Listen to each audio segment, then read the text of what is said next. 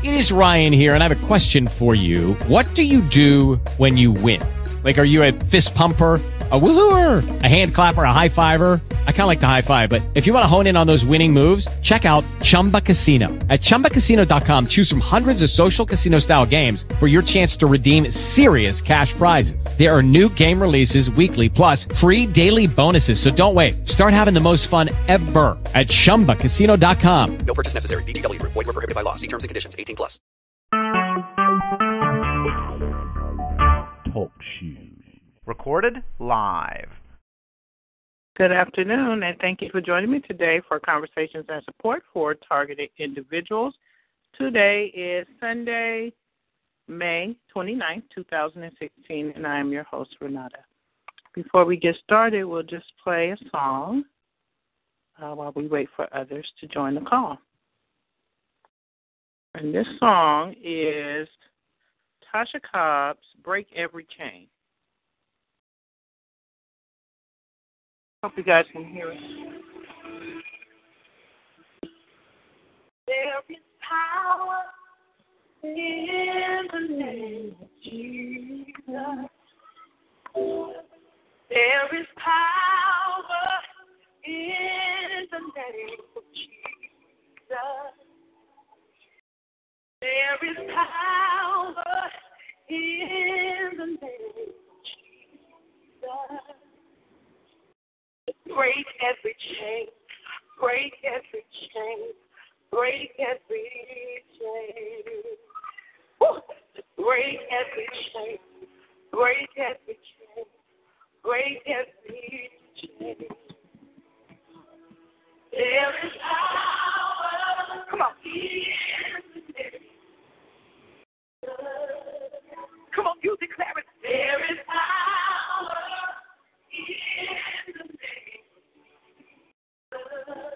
There is power, there is power in the name.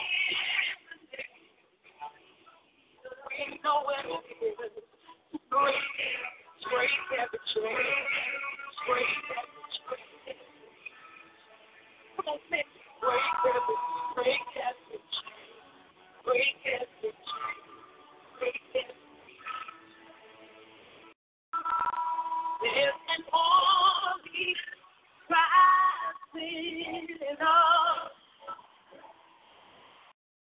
There's an army rising up. There's an army rising up. To break every chain, break every chain, break every chain.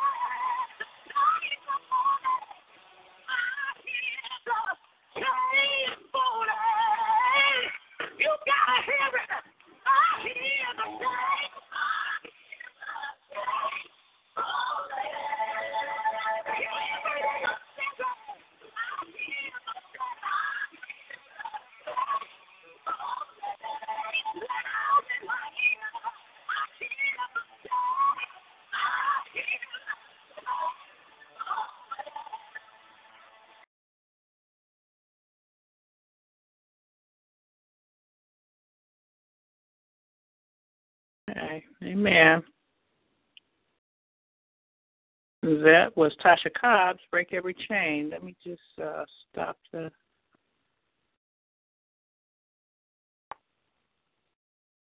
Let me stop the, uh, the song because the next one will play. All right. Amen. So uh, welcome again to everyone who is on today's call. This is Conversations and Support for Targeted Individuals. And I appreciate all of you being here. We will start with our scripture for the day, and it comes from Matthew six, verses eight through fifteen. Be not ye therefore like unto them, for your Father knoweth what things you have need of before you ask him. After this manner, therefore, pray ye, Our Father which art in heaven, hallowed be thy name. Thy kingdom come, thy will be done, on earth as it is in heaven. Give us this day our daily bread, and forgive us our debts as we forgive our debtors. And lead us not into temptation, but deliver us from evil. For thine is the kingdom and the power and the glory forever. Amen. For if you forgive men their trespasses, your heavenly Father will also forgive you. But if you forgive not men their trespasses, neither will your Father forgive your trespasses.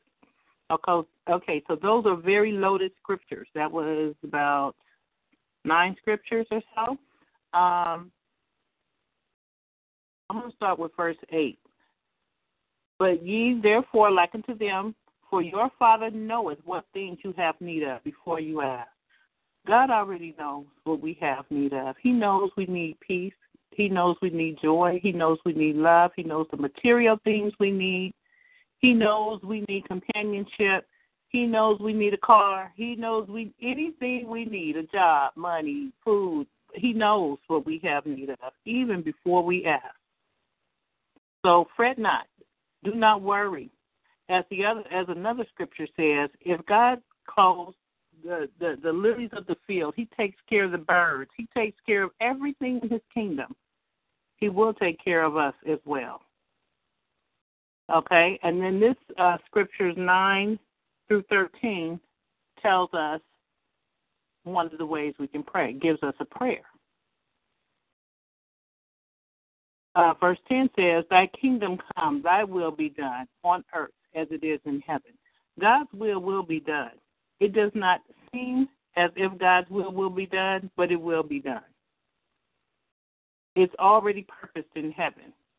So God's will on this earth is going to be done, and he uses people like us, everyday people, to ensure that his will will be done here on this earth.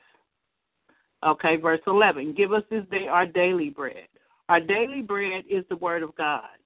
We should be reading our word every day. We should be getting our bread daily. That is how our spirit grows. And forgive us our debts as we forgive our debtors. If God forgave us, when he hung on the cross, he forgave us, forgave us of all of our sins. And we should be forgiving anyone who has trespassed against us. We should not hold anything in our heart. We cannot hold anything in our heart and make it into heaven. For if you forgive men that trespass, your heavenly Father will also forgive you. But if you forgive not men their trespasses, neither will your Father forgive your trespasses. So you cannot expect to walk around holding grudges against people and expect that the Lord will forgive you. You have to have a forgiving spirit. Does that mean that you have to accept everything and you have to deal with people who have harmed you and done you wrong? No, I don't believe it means that. I believe, I interpret this scripture to mean that we cannot hold anything in our hearts. We give it to God and we leave it with him. But it doesn't mean, God doesn't call us to be fools or be foolish. We have to be wise. Does not mean you have to entertain those people and keep those people in your company and deal with them on a daily basis. It doesn't mean that at all. It just means you're not holding anything. You're giving it to God because God will deal with them. Vengeance is is his. It's not ours. He's going to deal with them accordingly. Our job is to not hold it, but to release whatever we need to release to God. Forgive people who have hurt us in the past. Let it go. That's how I interpret the scripture to mean, let it go. Doesn't mean I have to be in their company, talk to them on the phone, any of that. It just means that I'm not holding it. I'm not holding it. And I think that it it, it, it also, uh, releasing things also serves another purpose, because I believe that when you hold things, it causes bitterness. It causes you to walk around a very angry person. You will see some people are just angry. Their whole countenance is just angry. I've been there. Trust me, I've been there. As a young adult, I was a very angry person for various reasons. That's not a good feeling. That's not a good feeling. I believe it causes uh, health problems like migraines, maybe even cancer. I don't know. I don't have any medical anything to back that up, but that's just my personal belief. But I will tell you this. It does not feel good to walk around bitter and angry. So the Bible tells us to forgive, and I, I personally think that's a good thing. Because the person who you're holding the grudge against, more than likely, they're going on about their life. They're not thinking about you. But you are holding this grudge, which will fester and fester and fester. And eventually, for some, it turns into something bigger. And people explode. And people do things they later regret. Some people end up in addiction. Some sort of addiction. It could be alcoholism. It could be prescription pills. It could be uh, drugs. It could be sexual addiction. It could be all kinds of things because we're holding unforgiveness. So let it go. Trust that God will deal with them accordingly. Pray for their salvation. That's a hard thing to do, to pray for someone who has harmed you. It's a hard thing to do, but it should be done. You pray for them, you release it, it's over. It's over in your mind, and just know that karma's real. It's, it's gonna, it's gonna come back to them. You know, not that you wish anything bad on anyone, but it's just the law of the universe. What we put out there, it comes back, good or bad. I believe the good that we puts out, that we put out there, comes back as well. So, again, I'll give you these scriptures. These are uh, very good scriptures. This is uh, Matthew, Matthew chapter six, verses eight through fifteen. So read that when you have a chance. Those are really good, and that gives you a real good prayer um, to pray as well. Okay? Amen. All right. Okay, so let's pray. Father God, in the name of Jesus, Lord, pour out your spirit on this call today. Pour your spirit out on every person who comes to this call. Lord, let your will be done on this call, and most importantly, let your will be done in our lives, Lord. Thank you, Lord, for breaking every chain, every chain that seeks to hold us back, Lord, every chain of oppression, depression, defeat, hopelessness, and anything, Lord, that is not of you. Help us to rise in your power, Lord, and rise in your authority, the authority that you gave us, Lord. You said that we have the power to tread upon scorpions, Lord. You told us that we could speak to mountains, Lord, and the mountains would be moved. And we speak to every mountain, every peak, and every valley that seeks to hold us back in our lives, Lord. We thank you for everything, Lord, everything you've done, and everything you're going to do in our lives. I thank you, Lord, in Jesus' name. Amen. Amen. All right, let's just see how everybody is doing today. Memorial Day weekend, holiday weekend. For those of us who work, we really appreciate these holidays. For those, I should say, for those of us who deal with the workplace harassment, we really appreciate these holidays because we don't have to uh, to go in and, and deal with that. At least for one day, we get that one day break. So, amen. Thank you, Lord, for that. It's warm here in California. It's uh, it's sunny. The weather has been nice if you like warm weather. I'm not a fan of warm weather. I like it pleasant but not, not too hot, and it's it's a little warm here. Um, and I hope that the weather is nice where you are, because the sun makes us feel better, I think. And just going out in it and enjoying nature, oh, that's a good thing. And if you're the type that uh, that doesn't go out, you should challenge yourself to go out and enjoy um, God's great uh, universe. I went out. I wore myself out yesterday. I went, oh, I was so tired by the end of the day. I went everywhere yesterday. I so many places. Not literally everywhere, but a lot, a lot of places. And from city to city to city. And I was so tired by the end of the day, but I saw some extremely beautiful scenery.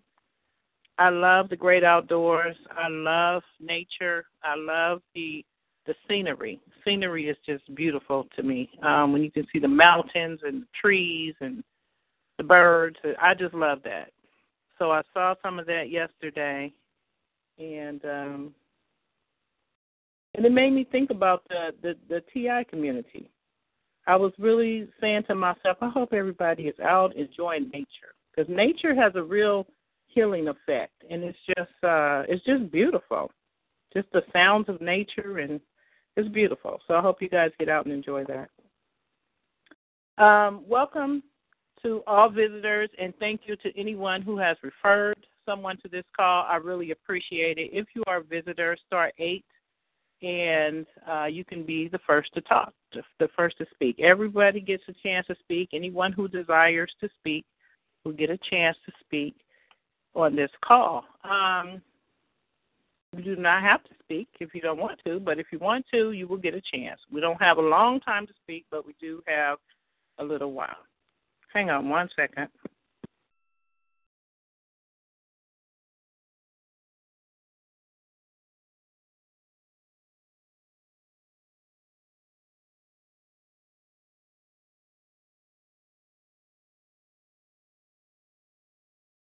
Okay, so the purpose of this call is to process. It really helps to talk about what you're going through. It's not complaining. It's not having a pity party, although sometimes we have pity parties. I do too. Nothing wrong with it. We just don't want to stay there. We want to just process it and get it out and, and, and continue to try to move forward. Okay, so process what's happening, to share information. There are people on this call who have a wealth of information. Uh, people who have been targeted for a long time have found solutions to what they're going through, and they share them on this call. And it has been very, very helpful over the years. And to uh, to to have someone who, or people who you know support you, they're there for you, they're there to listen to you. Um, they don't think you're crazy. We don't think you're crazy. We're all going through the same thing, maybe a slightly different way, but we're going through the same thing. Okay, so those are the purposes of this call. There's more than one way to join the call. You can call in, which most of you did. You can join through the chat room, which is talk shoe dot com. You put in the code one one four six one six. It will join you with the chat room. Uh, let's see. You can listen to the archives. You go to talk shoe dot com, you put in the code, it'll take you to the archives. There's a lot of archives there, okay?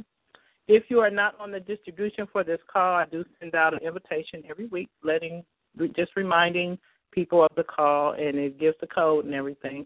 So you can send me an email at remu two at hotmail dot com. All right, everyone who desired to go to church, I hope you went to church this morning, if that's what you chose to do. Um, going to church is up to the individual, but I would recommend that you listen to uh, one of the um, church sermons on YouTube or some of the other websites. It doesn't have to be YouTube, or uh, directly visit one of the church's websites, because it's just good to be under a ministry, under some sort of ministry, even if you're not there physically. Virtual is fine as well. So here are a few that we here have some people here have listened to and recommend. One is called Three Hearts Church. You can find them on YouTube. Destined Ministries, D E S T I N E D Ministries. Doctor Charles Stanley. Fitz Houston, F I T Z, Houston. And Refuge from the Storm, which is Doctor Millicent Black. She is a targeted individual as well. She comes on every Saturday on TalkShoe at three p.m. Pacific Standard, six Eastern, and her call I D is one four zero five six seven. Okay? And if you know of a good ministry, please let us know. Let's see.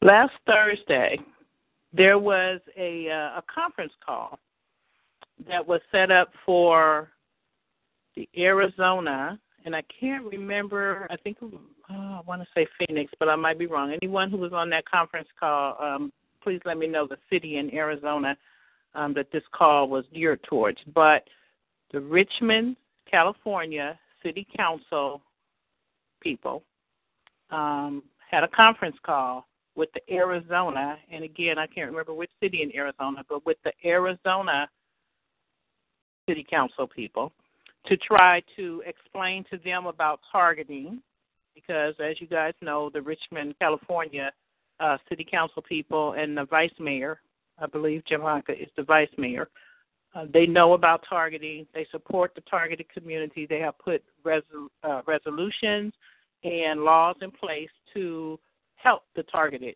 individuals. And so now what they're working on is educating different uh, city leaders on targeting so that they can also um, roll out some of these um, resolutions and laws all across America and maybe uh, other countries. I'm not sure because I'm not really involved with that. But Um, I was I was told about this conference call, so I did share um, the time and the code with people who I know in Arizona. So we listened in on a conference call. So that conference call happened on Thursday. I think that they are waiting to hear if they're going to get a follow-up meeting with the city council people in Arizona. So if you are in Arizona, try to connect with the group of people there. Um, if you send me an email, I can send you Um, the information, or I can pass your information on to the people who I know who are targeted individuals in Arizona. Okay, so R E M U two at hotmail dot com. I don't have a lot of information, but I can try to get more information for you guys if anybody is interested. I think it's a really good thing, really, really good thing. And I know that um, Amy Anderson is spearheading that. I believe Amy Anderson is spearheading that. So good job, good job.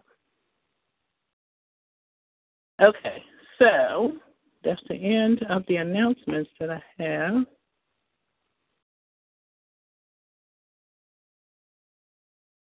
All right, so um, as I shared, I did some fun things this weekend, which is a, a good relief.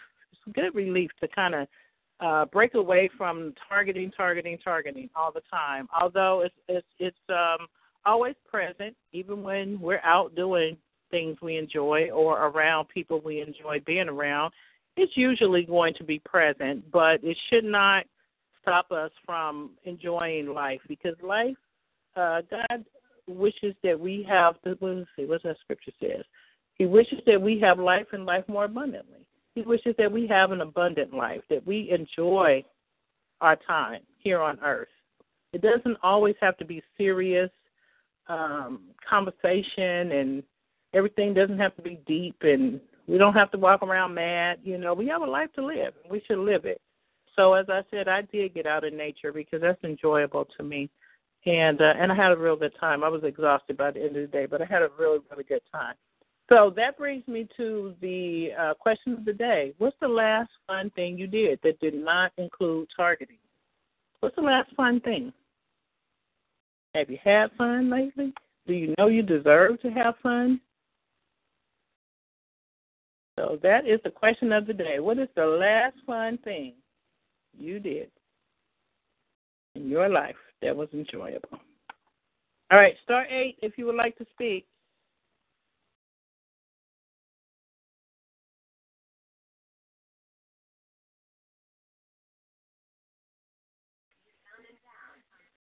Hi, Jerome. Yeah, hi there. It's, um, interesting question. Um, uh, I, I sound like a broken record, but you know, it goes like this. Um, I don't live my life uh, around this garbage. I don't. Um, people make it the apex of their existence. I don't do that. Okay. Um, last fun thing that I did. I always have fun. I always go out. I go to dancing sometimes. I do my karaoke. I do my workout, which is fantastic. Sometimes I go for walks or just hang with people that I've known for for a while, like friends or family. Like, I, I don't do this uh, uh, T I thing. I try not to let that rule my life. It's not my. It's not the apex of existence. I want it to be my the zenith of my uh, of my life, of my existence. But it's I don't do that. It's um. I have fun all the time. Even though I'm in this program, I still shoot my group thing. I still, I still have fun with life. I mean, once this life is over, it's gone. You, what are you going to say when you're on your deathbed?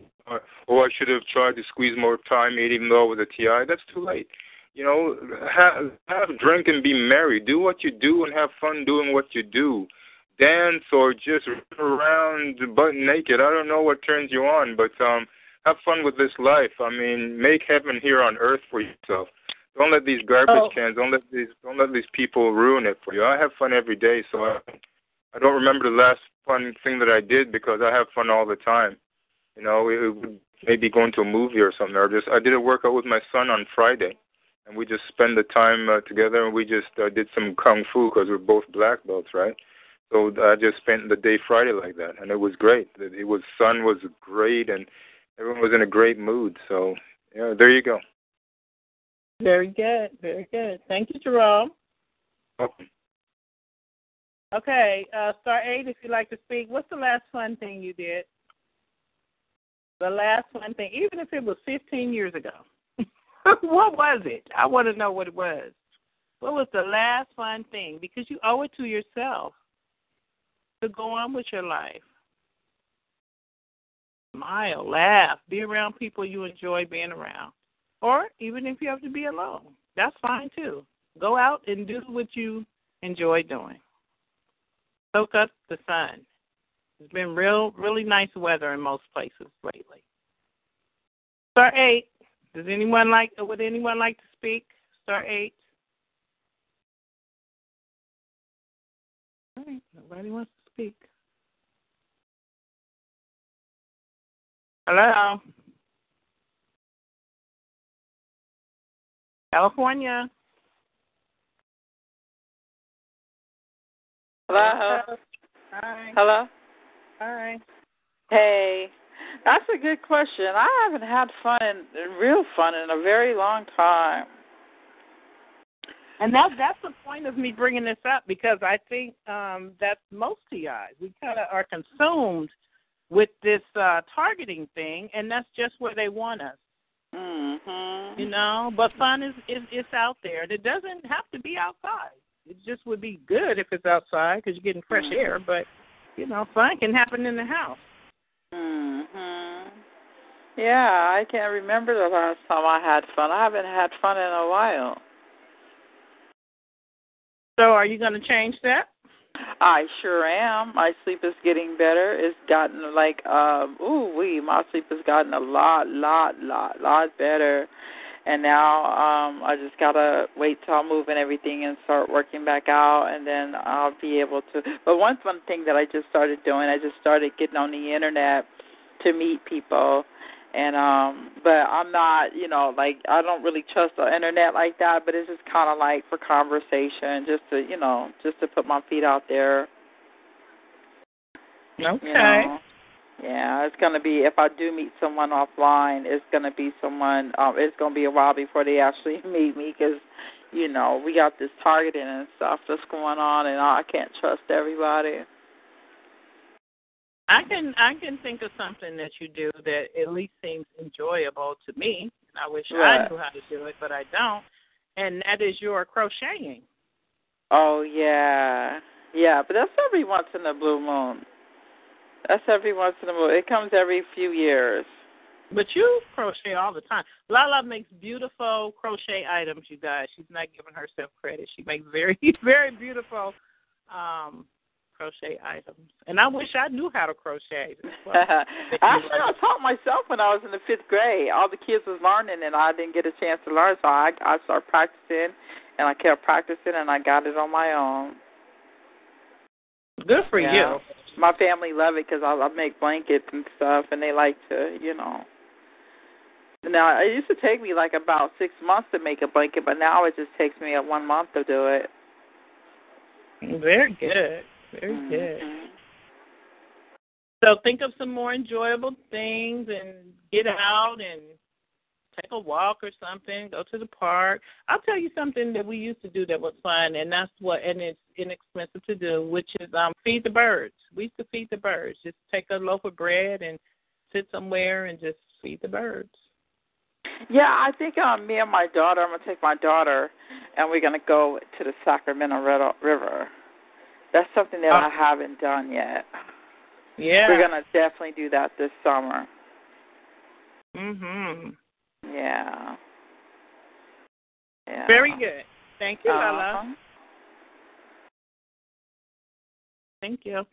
Okay. Uh-huh. Um, Star eight, if you would like to speak, what's the last enjoyable thing you've done? Or like Lala said, it's been a while, so she's going to work on um, finding enjoyable things. And that's not the only uh, topic. You can say whatever you like to say. That's just the question of the day. Hello, Florida. How you doing today, Sister Renata? I'm good. How are you? I think the last memorable uh, fun thing that I did was uh, spend time as a whole family without the knowledge of knowing that we was targeted individuals. That was the uh, the pinnacle of uh, every evening for me once I departed from work. Um, as a believer of God, there's really not much earth entertainment that I find balance in except family, and uh, that family at times can be challenging. But you're right, nature nature brings a, a spiritual connection to God as well. Uh, if you mm-hmm. can find a, if you can find a location that's not heavily saturated with a cell phone tower or power lines and people on their telephone cell phones today. Yeah. Well, I, you- um, I personally don't look for the cell phone towers, and I don't worry about that kind of stuff because that stuff will just tie your mind up in the targeting stuff, you know. I mean, sometimes I see them, and I may point it out like, wow, look at all these cell phone towers or something like that, but I don't I don't base what I'm going to do around them. I really try not to, or the cell phone towers, because they are in a lot of places, you know. So that might discourage you from going out is what I'm trying to say. Yeah, that that's true. I I, I agree with you one hundred percent. I never realized there were so many towers uh, as well as other methods of antennas um, saturating our cities as they are. Um, and I don't try to pay attention to them either. It's just mm. something that that recently I, I've noticed, and I was as as shocked possibly as you were to recognize there's a great deal of metal in the air. But I don't try to let these uh, people hamper what joy that I try to seek. It's just that it's hard to seek the joy out and enjoy continuously when someone is trying to do harm to you. Yes, yes. Before I let you go, I want to I want to um, um, provide some information. My family and I have been targeted since I guess about two thousand nine. That's okay. I'm so sorry. I'm so sorry. Let me just stop for a minute. Tell me your name again, please. Brother Kimbrick Hunter. Oh, Kimbrick. Okay. Thank you, Kimbrick. Go right ahead. Um, two thousand nine is when I began to recognize that something was wrong. It wasn't until after two thousand eleven that I knew something was wrong in reference to technology. But what I've recently learned through the methods that they used, whatever this technology is, it generates through the human tissue. Say, for instance, if you're home and they're utilizing this uh, radio frequency against your body, it, it somehow causes the body to become transparent, and then these links are sent through the skin tissue. So when you find yourself coming down with little odd conditions like a sore throat, Uh, nose is constantly sneezing, that may not necessarily always be uh, sonic vibrations or microwave technology being used. They may have stitched things into the human body itself, because that's what my family's going through, uh, aside from the blocking of frequencies. Once these links get established into the skin tissue, they they they, they act like a thread, just follow you around. And if you don't know how to break these threads, they can be very painful. So I don't know if anyone else has dealt with that type of uh, encounter, but that's what I've noticed recently with the technology used here in South Florida. So like I, nanotechnology? Well, I know that I have some type of nanoparticle inside my body, uh, sensors, um, but that was from one of the ambushes at the hospital. I've been trying to break the frequency of that since yesterday. I didn't realize just how bad it was until last night. Once these uh, threads are created in the body and you have that nanotechnology already in your body, it's mm-hmm. difficult to block these frequencies, because what what the thread does is it uses that nano as a, a, a uh, link into the body tissue. Mm-hmm. It's, it's sort of hard to, to explain. I understood the concept of it after I read David and Goliath, how the Bible said that Goliath's uh, staff was as a swivel. I was like, why would he use something like a swivel? So I did some research on that, and it came up with the concept of how they designed this technology to harm the human body. And because I have visions, I saw a white guy explain it a little better than what I'm telling you about it. But it's sort of difficult to explain because no one person's body is the same. Right. But I thank God for your um, show. It, it sounds like what you're describing is Morgellons. Morgellons? Yeah, have you ever heard of Morgellons? I've seen Morgellons on the video YouTube, and I also um, heard, speak, heard people speak on it on another talk forum. Um, if Morgellons is what I, I try to do my best to explain this stuff the way I, I it comes. It is, to... Okay, go ahead. I'm gonna see if I can find something on the internet, because I don't um, experience it, but I've heard other targets talk about how they can pull these actual threads out of their skin, out of their face, out of their body. No, these are these are not. What I'm talking about isn't Morgellons. I know that Morgellons is an issue that some people deal with, and okay. those are the those are the nanotech those are the nanobugs that get below the skin surface, and they, they create a uh, neural network under the skin that grows out of fiber, because right. it's, it's sending out a frequency to, to to be detected and also picking up frequencies. That's not what I'm talking about. This is this is actual oh. threading threading. Uh, frequencies through a human body. Okay. That's different. I've, I have never heard of what you're describing, but I'm listening. The best way to understand it is you would have to go to the story of David, and you have to understand how the swivel works, how they, they made rugs in the old days, and how light ref, reflects off of the human body. Once you get light to thread through a human body, it's sort of like threading a rug, or even like crocheting, like Lala do. Once she gets the the uh, edges started, it's the mm-hmm. same thing. Once these beams get linked through the skin tissue, the human body itself, not just under the skin, the human body is through and through. Um, they're sort of hard to disperse, because if you don't know where the first link starts and where the other link ends, it's, it's difficult to break the frequencies of them.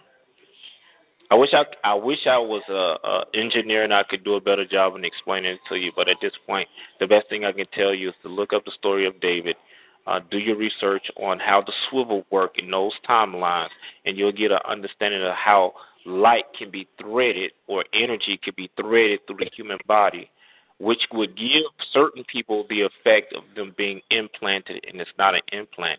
It's just energy that's been threaded into the skin tissue itself. That's interesting. Much love, much respect, Sister Renata. I'm going to uh, listen in now. Okay, thank you. And when you um, get more revelation on that, uh, where we can understand, you know, please let us know, because that's interesting. And I All would right. like to know more about it. And if you get the um, the exact scriptures where where it talks about that, where uh, where the story of David talks about that, let me know so I can read it, okay? All righty. Thank you so much. You're welcome.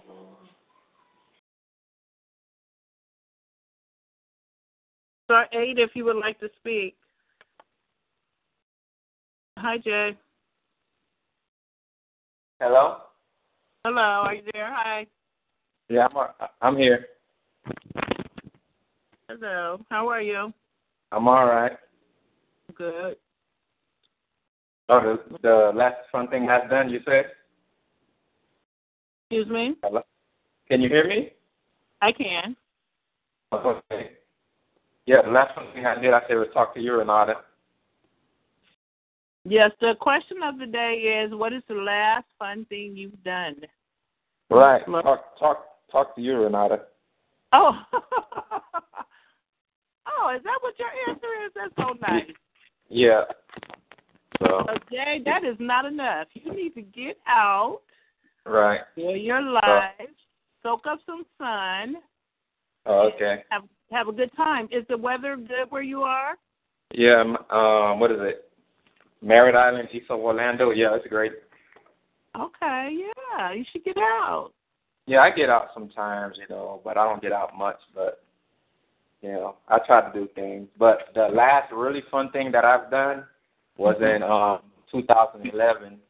Because of my targeting, I became homeless. So when I became homeless, I, it was pretty fun to me. It was exciting. Because I've never been homeless before. Okay. Yeah. So, I, I, wait, wait, I, wait. Where, what did you say about the excitement? What was the exciting part? Because I've never been homeless before, so it was, like, exciting to me. Because I was a, I graduated a film student, so I was like, I'm going to make a film of this, you know, how I became homeless, you know, and things like that. It was pretty exciting to me, you know. So. Oh, being, being homeless was exciting. Is that what you yeah, said? Yeah, Yeah, yeah. For the first six months it was, but after that, I wanted to quit being homeless. Of course, yeah. Yeah, yeah. So that was, it was so pretty where, exciting. So when, when you were homeless, were you traveling? Were you? Because I yeah. just know uh, some homeless people that, that travel, and they find right. that part of it a little bit exciting. Right. I stayed in one, like in Fort Lauderdale for a little while. Then I started traveling south, then north. I walked. I walked all the way from, like, Miami to, like, Orlando, then Daytona. So it was kind of fun just walking and seeing everything. I was walking, like, some some days forty-five miles a day, just seeing things, sightseeing. Oh, my goodness. Yeah. That's a, that's a lot of walking. Yeah, so it was pretty exciting. And a lot of people were nice to me because I was homeless, helping me out. That was, that was you know, I missed that. mm-hmm. Yeah, I was looking at so the now positive, you're in you know. a more so now you're in a more stable situation, right? You have a yeah, place. yeah, have, have my apartment and all that. But I, I miss the people being nice to me while I was homeless. I do miss that. Yeah. Yeah, especially dealing with this targeting thing. So what is what is your plans for uh, for creating some fun and excitement in your life now? Uh, in two thousand, what was it? Eight. I went scuba diving, so I'm I'm thinking about doing that again, doing scuba diving. Oh. Then I'm gonna yeah, and then I'm gonna um just probably doing that, a lot of outside activities like going horseback riding. I want to do that. So mhm. I'm gonna do stuff like that. Just a lot of stuff that um I always wanted to do. I wanted to, I'm gonna one day plan a trip going to um probably up north and doing some snowboarding. I want to do something like that. That sounds fun. Yeah, but other than that, I don't really do anything. you know, to get out and have fun. What I do is people watch. I go out to the malls and I watch people. I go to the beach and I watch people. That's pretty fun because, you know, sometimes I, I you know, I, I laugh so hard when I see families interacting with each other. Mm-hmm. Well, I will tell you, Jay, people watching is fun. Yeah, it is. Do it. It really is fun. Yeah. Just sit somewhere. For those of you who don't know what people watching is, you just sit somewhere and you just watch the people walk by. And you will right. come up with all these questions in your mind, like, I wonder where that person is going, or I wonder why they're dressed so fancy, or, you know, whatever. It right, is right. interesting to people watch. It really is. Yes, it is. It is. Especially with families, when you see the families interacting with each other, laughing, you know, arguing and stuff. It's like it's it's like a reality T V show. They make our lives reality T V shows, but at least we get to watch them, you know, sometimes. Yeah. Yeah, that yeah. is fun. Yeah. Well, I hope you get out soon and people watch or whatever it is you do that um, gives you enjoyment. Right, right. All right. Thanks, Renata. Thank you, Jay. All right. Star eight, if you would like to speak. Do you have anything to say? Star eight. I'm going to pick a few people. I'm going to pick a few random people just to say hello to. Hello, Massachusetts. Hi, Renata. This is Brenda. Hi, Brenda. How are you? Good. I just want to um, say thanks for your phone calls. And the last fun thing that I did was yesterday. My neighbor and I just had a good time laughing and everything, so that was quite enjoyable. Um, Very good. Laughter. Laughter is good for the soul. Yeah. And it seems rare, so it was very good. That is really good. I think we all need more laughter in our life. I know I do because I'm not one that laughs a lot. So I love to see people laugh. That's really good. Yeah. Good for you.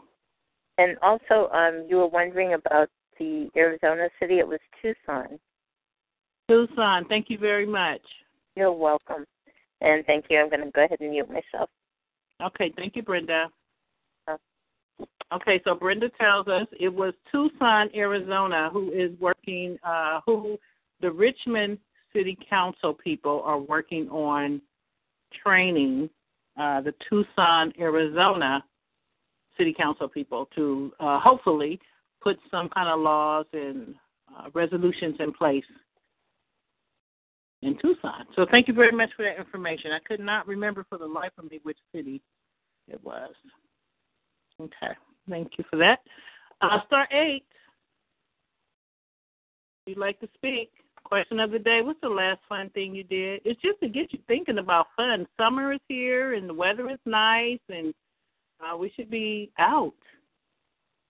If you get the stalking, they're, they're going to be out there too. They were out there yesterday when I was out there, but that shouldn't stop you. That is set up to discourage you from going out.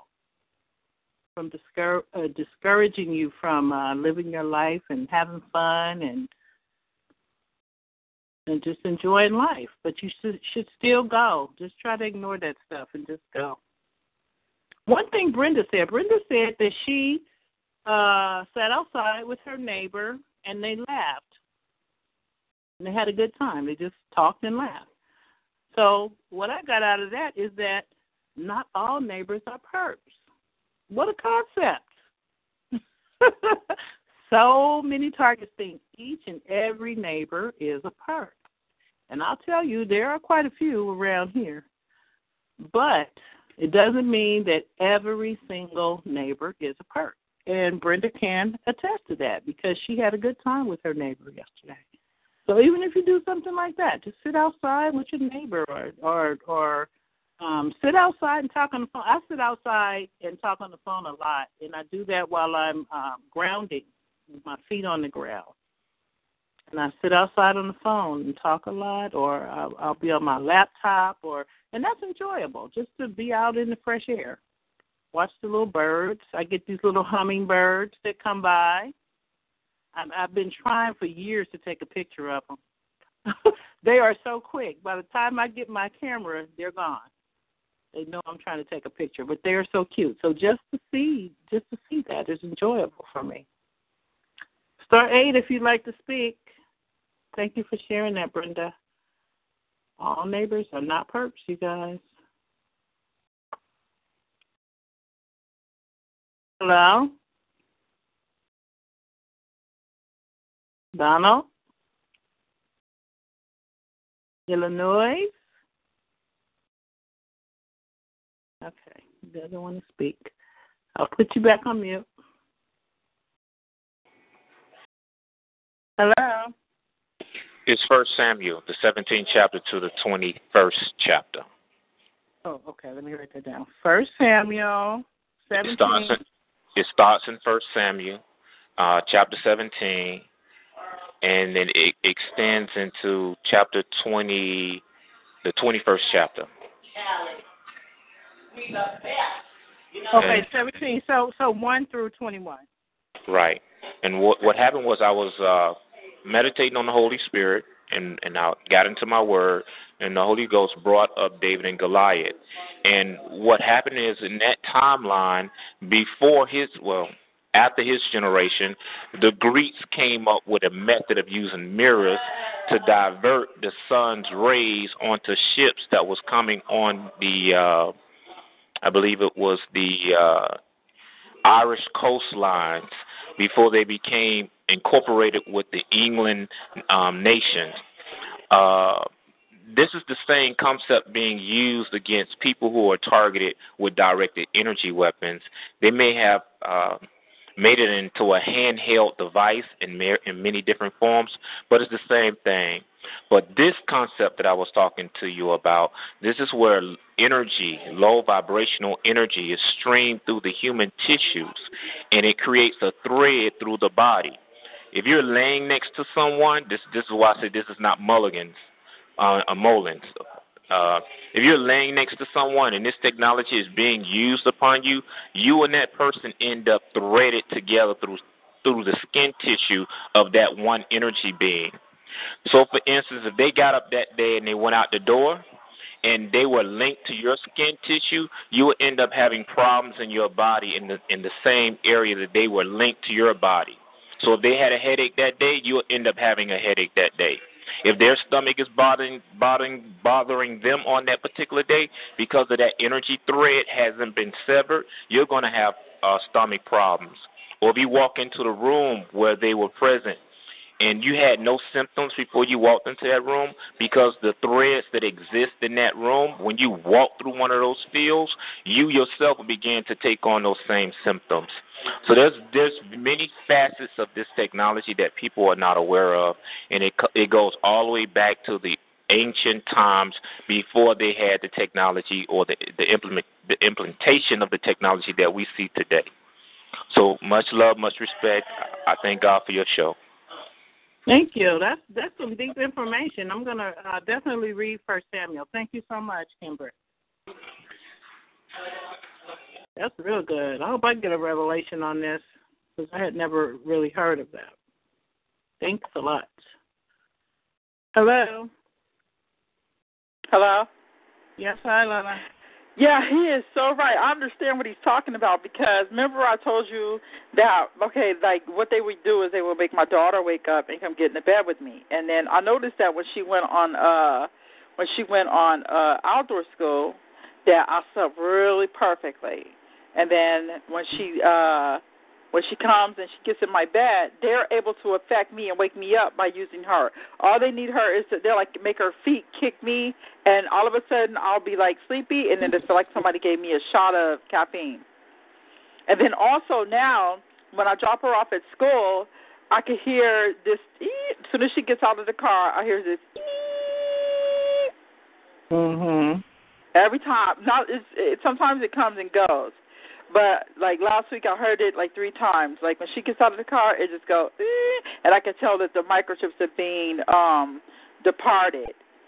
And um, I believe that the microchips that they inserted in her is for her and for me. I believe the ones that they put in there, they, they put them in there for her, and they put them in there for me. Mm, that's interesting. Yeah, I, I, he, so I know he, what you're talking did, about. he did mention energy, and I do know that energy does transfer.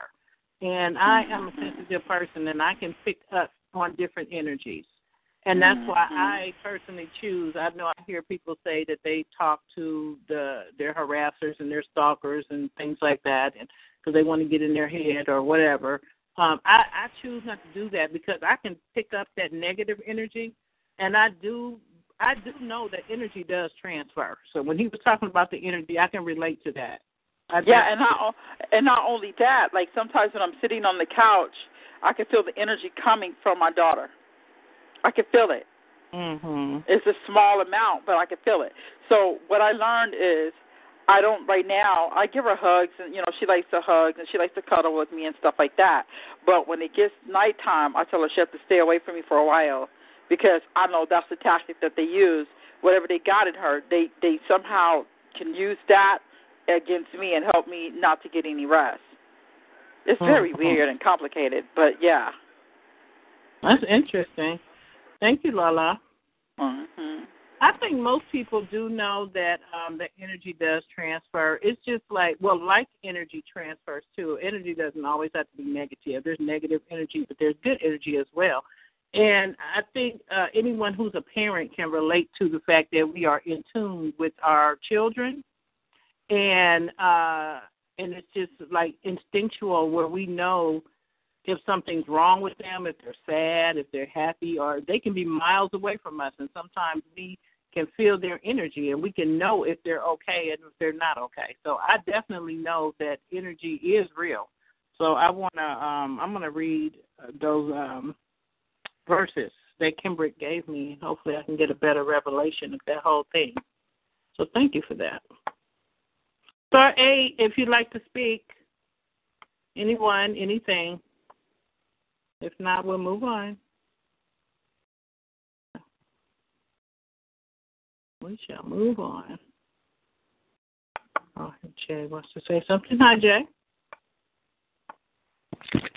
Hey, Renata. Hey. Yeah, about the energy thing. Like I read somewhere, like um, like high energy level beings, like uh, you know, the crown around their head is like very, very sensitive. So, so I, and, and when I did the research, they said Jesus, like Jesus Christ, was a, was a high energy level being. So that's why they, one of the reasons they put the crown of thorns on his head, because they could tell that he was a high energy um, level being. So that, uh-huh. that was one of his punishments. Oh, that's interesting. Right, because we're like all like energy level beings. Uh, when you can increase your level, like spiritual, like uh, spiritually. Mm-hmm. And not only that, there are people that um they are able to drain your energy when they come in, in like pro- close proximity of you. Because I remember, oh, yeah. I remember that, that is true, Jay. That's very true. People can yeah. uh, zap your energy from you. Yes. Right, right. Some people can't really notice, but I remember one time I was on a fast, and I was talking. I was maybe on a third or fourth day on a fast, and I was talking to this one woman.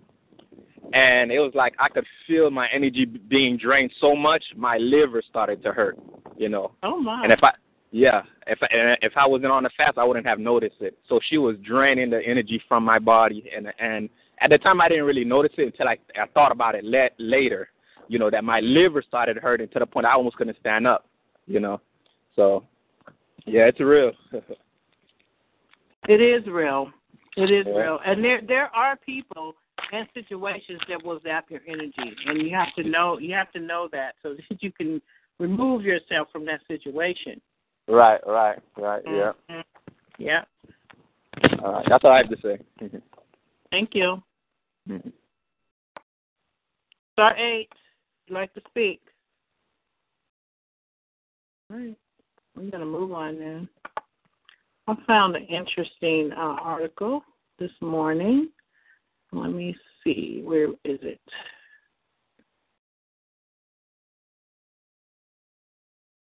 Okay. I found this on Scribe, scribe dot com, and I'll put the link in the chat room.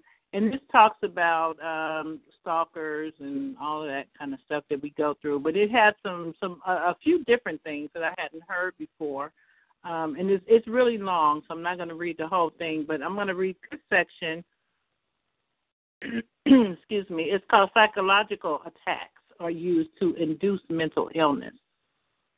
Okay, and again, it's on scribe dot com, and I'll put the uh, I'll put the link in the chat room.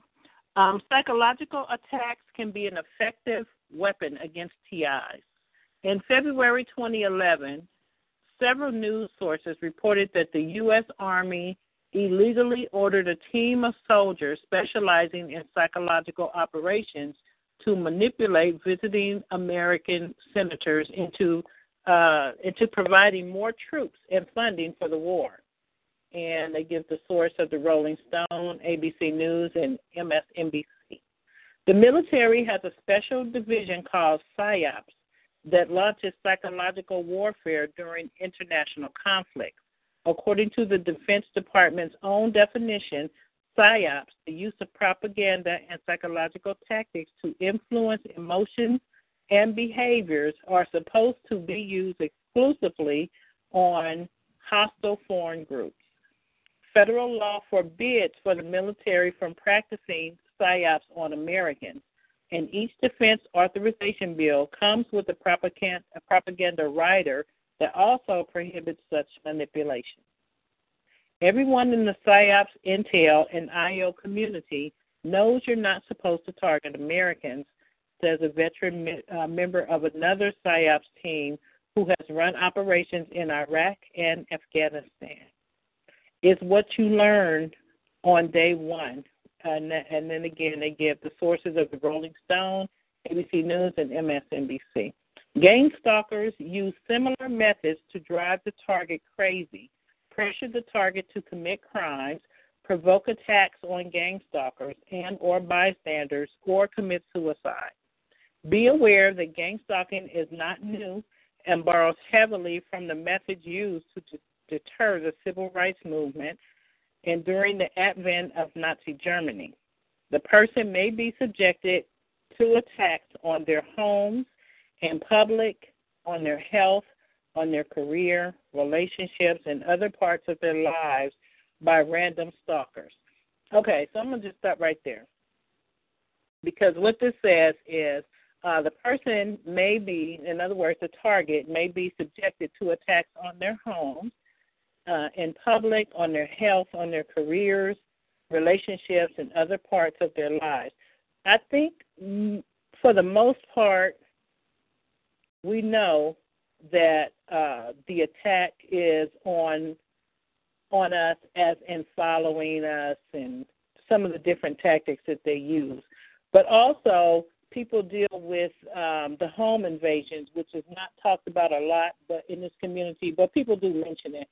But uh, people's homes are entered constantly, you know, and different things are done when people enter these people's homes. Not only do they move things around, but they tamper with, with, with their food or with the different objects in their house. Um, one target even said that all of her pictures were stolen, all of her memories, and she no longer has contact with her family members, so now all those memories are gone. So they do all all sorts of things, okay? And then this also talks about the health of the target. That is something that is new to me, but I'm starting to go through the health aspect of this. But all of this really will take a toll on our health eventually. If it, if you don't notice any, any change in your health at first, eventually I'm pretty sure you will, because just the stress of all of this will have uh, health repercussions. And it, it, it's going to vary from person to person, but this definitely will take a toll eventually. I'm pretty sure that this knocks some years off of the target's life, just dealing with all these traumas, these recurring traumas. Um, this also says that it, it will, uh, that your career will be attacked, and I think that we know that.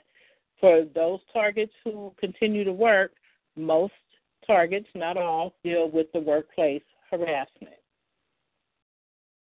the workplace mobbing. It is uh, it's a bad thing. It's a terrible thing to have to go through. Um, and then there are people who were forced out of their jobs or who quit their jobs because they did not know that they were being targeted at the time. They didn't know. They just knew something strange Something strange was going on in the workplace, but they didn't know what. And because of all of the, the pressure they were under, they quit their job. And some desire to work but can't find a job. So all of these things happen when you're targeted to some people. Not all of these things will happen to everyone. And, of course, the relationship part of this. Uh, people's relationships suffer. Marriages break up. Relationships break up. Relationships with your children may break up. Relationships with uh, your family members, relationships with your best friends, relationships with your neighbors, relationships with your coworkers, relationships with your church members, relationships with your social club. Uh, there was a lady a long time ago came to this call, and she said that she was a, a Girl Scout leader all of her life. She was a Girl Scout leader from a teenager, because she had been a Girl Scout in her younger years. When she became eighteen, or I don't remember the exact age, but she was still a teenager, she became a leader. When and then she had her own children. Her children became Girl Scouts, and she moved up in the ranks with the Girl Scouts. I don't know the ranks because I've never been a Girl Scout, but she was high up there. And then she became targeted, and all of a sudden she was ostracized from the entire community. And she was uh, no longer able to be a leader. They tried to force her to quit, but she didn't quit. Um, and so they pulled her to the side and gave her all these reasons why they would no longer need her services. So relationships suffer when we're targeted. They suffer.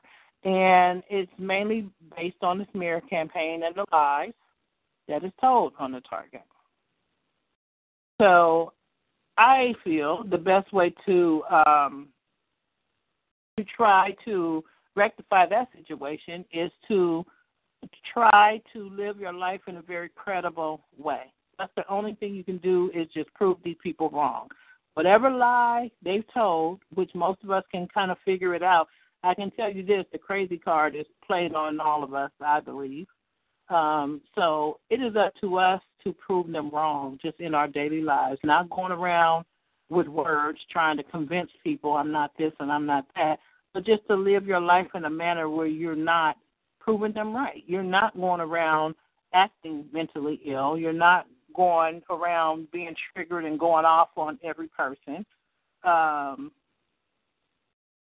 that's all we can do, is try to build our credibility back the best way we can. If you work, uh, be the best employee that you can be. Be on time. Do a good job. Even though they're sabotaging your work and they're doing whatever they're doing, uh, spreading lies in the workplace and all of that stuff, the only thing we can do is try to build our reputation back the best way we can. I heard one target say that uh, several people vouch for his character, because people know him, and people know that he is not what rumors say he is. So that's the goal, to have people to, to be able to, to vouch. If you have friends, keep those friends. Don't overwhelm them with the T I talk. Try not to do that, because that'll just either scare them away or just send them in the other direction, or it may even further convince them that, yeah, maybe that person is a little bit off, because people don't understand it. But then you may have some friends and family members that, that do have open minds and, and, and that may understand it. Okay, so we just need to try to build our reputations back as best we can. But relationships definitely do suffer. Um, gang stalkers may identify themselves to the target by attempting to sensitize the target to certain signals, but will not directly admit involvement when confronted by the target or non-gang member. It is similar to discreet signals that pedophiles use to let their routine victims know of their intentions or remind them of previous incidents. False rumors that the T I is mentally ill usually precedes the attempts to actually drive the target crazy. So again, those false rumors are already out there on the target. That's the first thing they do is discredit the person. Even before you know you're in the program, they worked on the discrediting campaign. That's the first thing they do. They have to affect your social status, especially if you're a person who was uh, really known in your community and people really looked up to you. You might have been a pillar in your community. That's the first thing they do, is tear that apart. The first phase of the psychological attacks is to make a perfect, perfectly sane T I appear mentally ill to others. Then stressors, th- street theater, stalking, and sabotaging the T I's efforts are used to coerce the development of mental illness. It's a strange twist where those who most likely have mental disorders attempt to make others mentally ill. Exactly, because they're the mental ill ones, uh, mentally ill ones. The campaign involves information gathering where the T I's friends, family, coworkers, adversaries, and others are contacted. Okay, so that's one thing I don't remember reading before uh, reading this article. It says that the T I's friends are contacted, their family members, their coworkers. I knew about those, but their adversaries, I never thought about that. They even contact your enemies. That's what adversaries mean, your enemies. They contact them, get them in on your harassment. Makes sense. It makes sense. Um, the stalkers have been known to gain access to T I's taxes, uh, federal school loans, and other information that is under law to be kept confidential. This is possibly done through other stalkers who work within these offices, hacking into databases, hacking the T I's computer, and monitoring computer activities or various other methods. So they get into everything. They get into your student loan information, your tax information, anything that can be used against you. When gang stalkers uh, work in places where information is under law to remain confidential, yet they share it to fulfill their gang's goals, the integrity of federal and private systems are compromised. The gang stalkers use the information to torment the target, often sharing the information with other stalkers who then publicly discuss the information within the T I's hearing. Okay, so that's some of that directed conversation stuff. They will talk about this stuff. They will talk about this stuff uh, where you can hear it, in earshot. Okay, your your personal information that nobody should know. The stalker who receives the information can share this information with anyone and use it to recruit more people. Lies and half-truths and other forms of misinformation are used to encourage others to disrespect and become hostile to the T I. That's one thing that really, I don't even know the right word because the word, word is not in, intrigued, but that's something that is interesting. That's what I'll say to me. It's how a person can actually have this disregard and hatred or dislike for someone who they don't even know. That is so interesting to me. That is so interesting to me. And that's who those people are, who Mark Pasio, if you guys know him, uh, look him up on YouTube. He has some interesting stuff.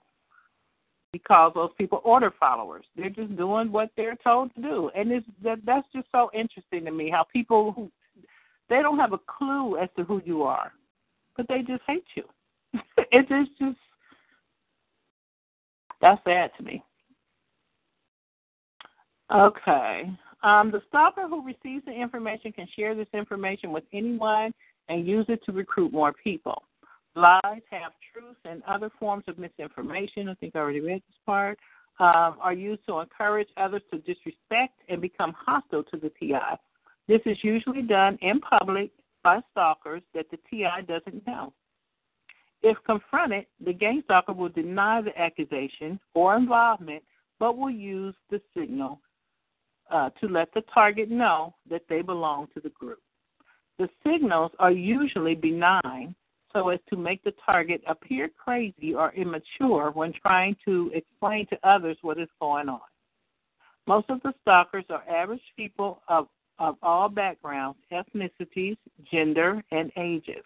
In addition, People who have committed violent crimes are given information about the target and encouraged to intimidate the target. This is supposed to put the target in an increased state of danger and anxiety. Okay, so work on your anxiety, because a lot of this can cause anxiety. Just going through this whole program can cause many episodes of anxiety. I've been there. Um, so definitely work on, on your anxiety, because then if you experience anxiety in public, chances are you may uh, act out, or you may um, blurt out and say some things that may make you appear to be mentally ill, or maybe even do some things. You may just take off running at an inappropriate time. You know, you may start accusing people who may not even be in on your harassment just because you're feeling anxious, you're feeling anxiety. Anxiety can do a lot of things. It's stress. It's what it is. It's extreme stress, and it's fear. It's all related. So definitely work on your anxiety.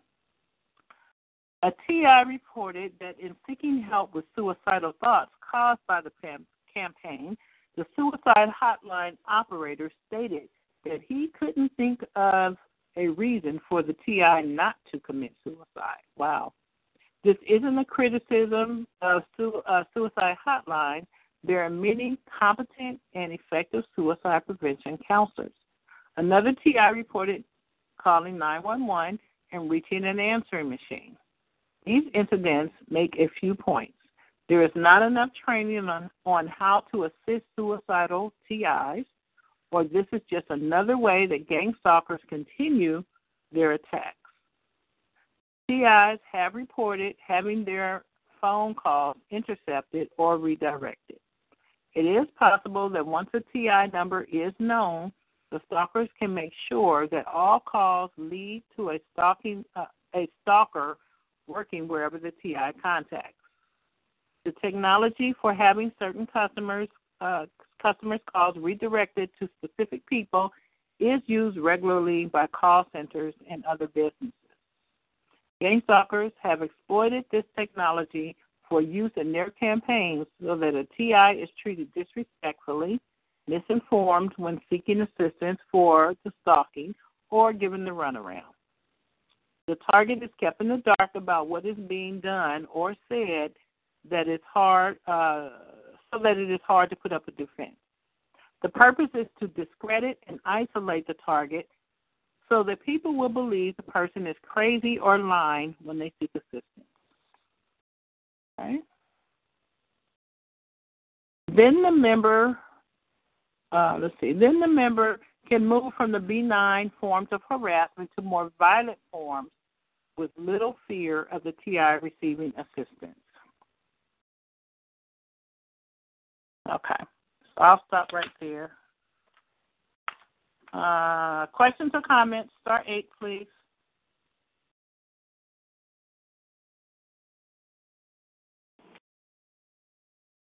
Hi, Dee. Happy Memorial Day, everybody. Happy Memorial Day from Renata. Oh, man. I totally agree with what you're saying, because um, I used to work in a call center, not for um, any of the major bells, but uh, for subsidiary sales with Sprint.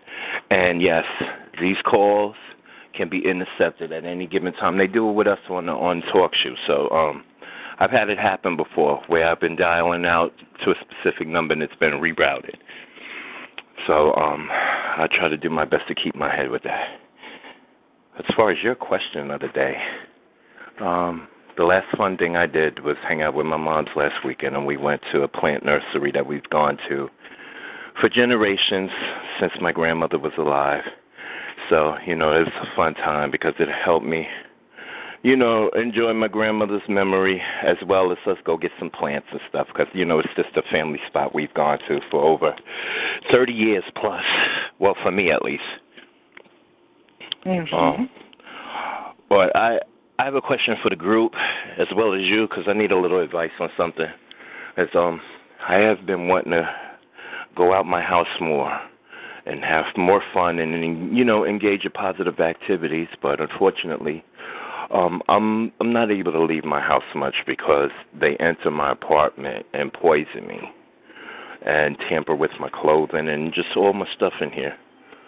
And um, for me to get continuous V two K telling me that um, I have had items in my home tampered with, toiletries, food, et cetera. Um, I do my best to let God deal with it. But unfortunately, my body would show me days later that it was true what they were telling me through V two K. I would have a reaction. And, um, of course, they're laughing in the background because I've eaten something that they've poisoned in my home. So for me to actually do things around here in Brooklyn, New York, I'm walking around like a homeless bag lady with a shopping cart every time I leave my apartment. And I have to take all my perishable food with me, toiletry items that I use often. I mean, it's a mess, you know, and it's gotten to the point that my mother and my sister, they've been questioning me for the past couple of months. D, why are you walking around with the shopping cart? Every time we see you, you got the shopping cart. And I've had to explain to my mother finally because she she blurted out, she said, you know, because she said, does this mental health? And I'm like, no, it's not, Mom, because you do not know my situation. And I explained this to you before. I live in a five oh one c three apartment program that's funded by the city of New York for people with H I V AIDS, which entitles this housing program to have copies of my keys, which I've been in this program for almost twenty years now. Keys have been widely distributed to this apartment and previous apartments I've had because of this program. And I know that because I have other people here in New York City that are in these shelters, and they come in your home, they come in your room, they come in your apartment when you're not there. And if you're contracted to be sick, if you're contracted to be medically experimented on, especially if you're in a facility program that deals with um, not just substance abuse, because I'm no longer substance abuse issue, but deals with medical medical issues like H I V AIDS or any type of immunological condition. Automatically, you become experimented on. And for twenty years, I have been experimented on living in these housing programs here in New York City that deals with people with H I V AIDS. I watch a lot of my friends die in these apartments. We just had a stabbing here in New York in one of the shelters where uh, a fifty-seven-year-old female was stabbed to death by a forty-eight-year-old female. Yeah. You know, and this happens all over the country where, you know, you, you you damned if you live in a decent housing, affordable housing, where you know program or whatever building landlord has copies of your keys.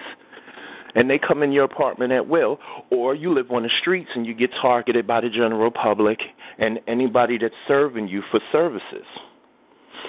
And, um, yeah, I've been poisoned at the soup kitchen, too. It's deep. You know, so my advice, I mean, my advice that I'm asking, has anybody else on this call dealt with that poisoning or tampering with their stuff to the point that they've gotten sick? And if so, how do you deal with it when you want to go out and you need to go out to do things for yourself and try to have some type of life, especially in a big city like New York City? All right, that's all. And thank you very much, everybody. Y'all have a happy, um, you know, and, well, Memorial Day. Thank you. You too, Dave. Okay. Okay, so uh, let's just talk about that. Uh, does anyone experience uh, food poisoning or food contamination or whatever you want to call it? Do you? I think you didn't put your home. Do you, does anybody um, think that people are coming into their house and poisoning their food? I've heard it before. I've heard it. Um, if you guys know anything about that, know any remedies for preventing that, D is saying that he has to basically take everything with him. Well, you can't literally take everything, but, you know, his perishable foods and things like that. He has to take them with him when he goes somewhere just to make sure that his food is, is safe and not tampered with. Um, and I've heard this before. So does anybody know uh, any remedies for that?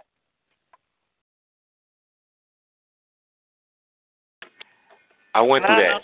I went through that, what he's talking about, in, in retrospect to people who have keys because you moved into a housing facility, whether it was homeless or it was uh, Section eight or government ran, and uh, the persons who are responsible for maintenance or managing the location don't do a good job at keeping the keys, or at least changing the locks on the doors once the tenant leave out, because they can have all the copy keys they want, but when a, a, a tenant move out of the building, they're supposed to replace those locks with new locks that they have the master keys for, that no one else at the previous location may have had a copy to, but they don't always do that as they should. Well, and I have something to add to that. Sometimes they're involved as well.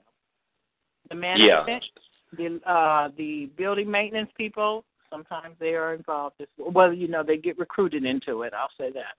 Yeah, many people get recruited into this because they are misinformed, as you stated within the article, of being lured in through false information, broken mm-hmm. information, misused information, because the the end goal is not to be known.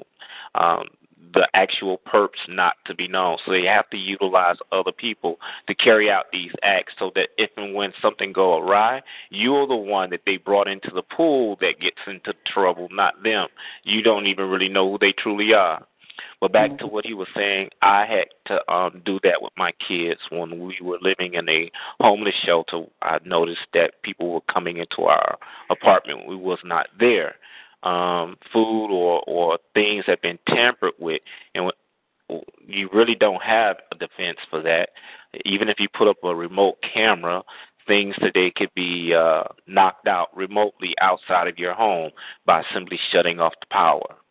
That's what I began to notice. I would come home and our power would be killed, and it would be cut on after we would come back home. Um, As far as the food, I stopped buying a, a, a month's worth of food at a time. I started doing um, only what my kids needed in ref- reference to their everyday food intake. I would suggest the same for him. There is really no safe place on earth unless the people that you're neighboring with are God-fearing people.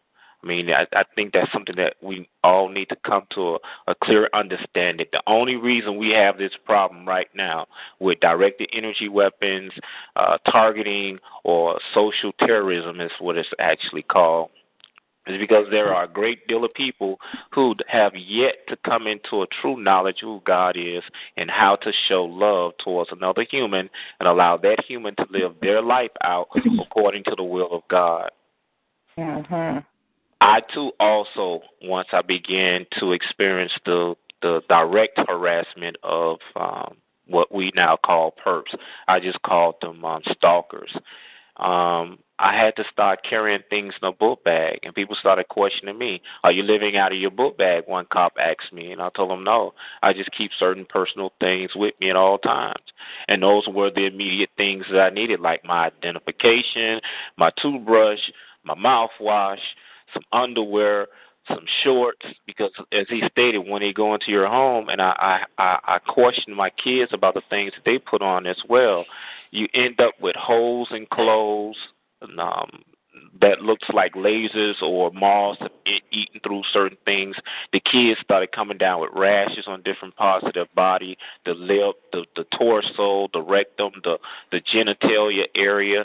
So I really started becoming more proactive about making certain that their clothes wasn't tampered with. And if you live alone, there's really no way to safeguard your apartment once you walk out that door, unless you have someone that's living with you and they understand the circumstance that someone needs to be home while the other person is out and about. But then that means that the other person would be targeted while you're gone. That's all that means. But he's yeah. not crazy. There's many more people that have gone through what he's gone, he's going through presently, and I just wish that there was some type of spiritual intervention by God right now for this generation to, to, to halt all of this, because this is no way to live. You're, you're not living on a natural mental faculty every day if you're constantly responding to something like this that's demonic and demented. That's true. You know, I hate for people to, I hate to hear when people say that they feel like they can't leave their house If, unless someone else is there watching the house. And like you said, that's no way to live. Um, I don't know the answer. I guess cameras could help. I do know that they can disable the cam- uh, cameras because mine were disabled. But I don't think it should stop you from trying to at least get cameras to kind of ward off some of that stuff. Like, it'll deter them a little bit. It won't totally stop them. They're going to do what they're going to do. But um, I just hate for people to not go out because they feel like they have to stay in to watch their house. The only thing I can think of with the food contamination stuff is, first of all, make sure your refrigerator is at the uh, temperature it should be. That's first of all, because it just could be your refrigerator and not someone actually doing it, doing it to you, as you might think. Not saying that they don't, because they do and they will, but it, it just cover all bases, check your refrigerator. Um, and I do know people who experience the food contamination, and so they only buy packaged foods and uh, frozen foods, which that's not necessarily good either, but um, some of the other things, you know, they don't want to put in their refrigerator unless it is packaged. So that could be one way to try to combat some of that. That's a hard one. That's a hard one. Because, you know, even restaurants can poison you, too. And I do know targets that were poisoned at restaurants. And I know another target who, who says that he is poisoned even at the grocery stores, even the things that he buys at the grocery store. So it can happen, and it does happen. So hopefully we can uh, we can find some solutions here today. A lot of people are um, have their hand raised to speak, so maybe people know about this. So I'm going to put you on hold. Thank you for your comment. Kimberly.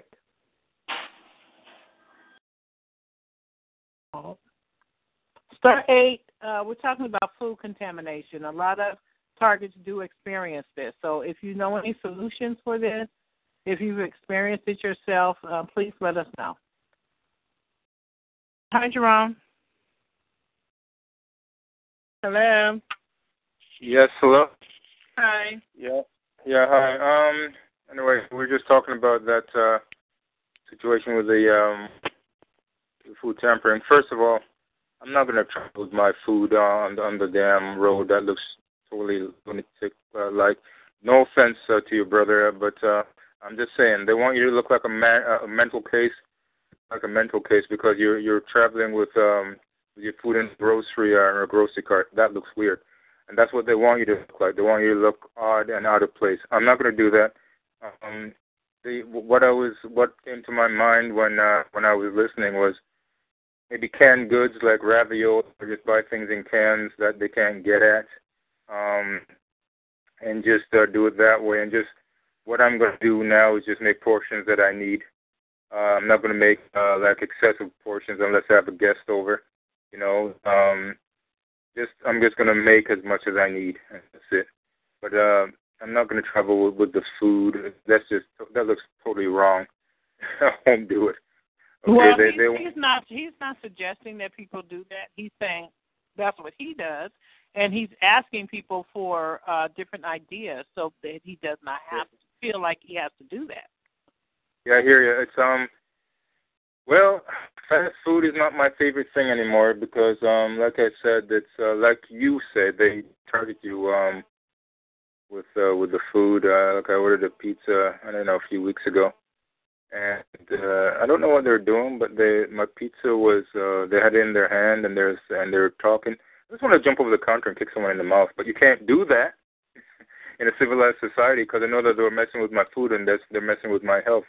And they're, they're, they're saying, uh, the last thing the guy said, uh, it'll only take thirty seconds, and uh, the guy that was supposed to be doing was hesitant. He didn't want to do it.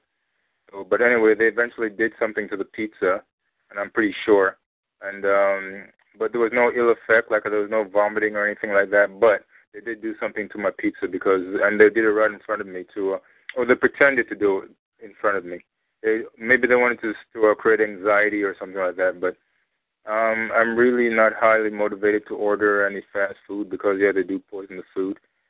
And my my suggestion is uh, um, just canned goods like ravioli or things you can get in cans or. You know, or whatnot, or just buy portions that you can you can cook and eat right away. Don't uh, don't cook uh, excessive uh, amounts of food where you're gonna have leftovers and le- left in the fridge, because then they can mess with it.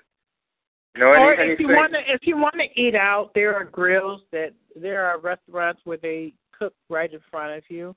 Um, there are yeah. also there are also the uh, buffet style restaurants where you know all the food's out in the open. That might be an option for some people. Yeah, there are some restaurants. I think you can cook it yourself. I think I don't know. Where I'm not quite sure, but I think I think there's a concept like that. But yeah, it's um that's uh, that's basically it. Um, I buy canned goods like maybe ravioli and stuff like in cans because I know even uh, some of my uh, plastic um, things with the pasta, he's cut holes in it. Yeah, and there's another thing that I'm going to tell you. They have to break in to your place. There's an, oh, I wanted to say asshole. I guess I just did. The uh, the, the, the, the, the the bastard is he lives here. He comes and goes because he has the key. So there's an actual he's an actual tenant that's that resides with me. So you don't get any, you don't get, it doesn't get sweeter than that, man. You know what I'm saying?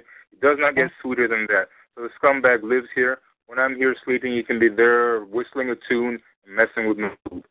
Okay, so um, those are the steps that uh, I, I'm going to try and uh, and take, you know, where I'm very conscious of the amount of that I cook, and uh, and I'm just going to buy a lot of canned goods and just, and just do it that way. Because the plastic, he cuts it, he puts what he's putting in it.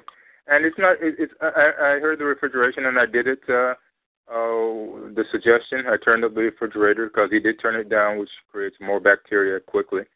Mm-hmm. Turned up the refrigerator.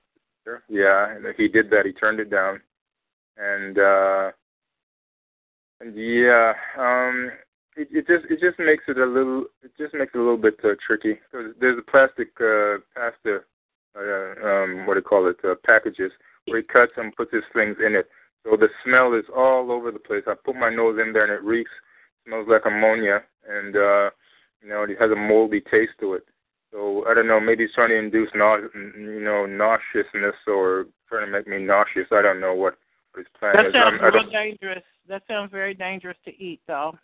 Be careful. Yeah, well, yeah. The, the man's a lunatic. Um, like he's he's uh, he's mentally um, what do you call it? Um, he's deranged.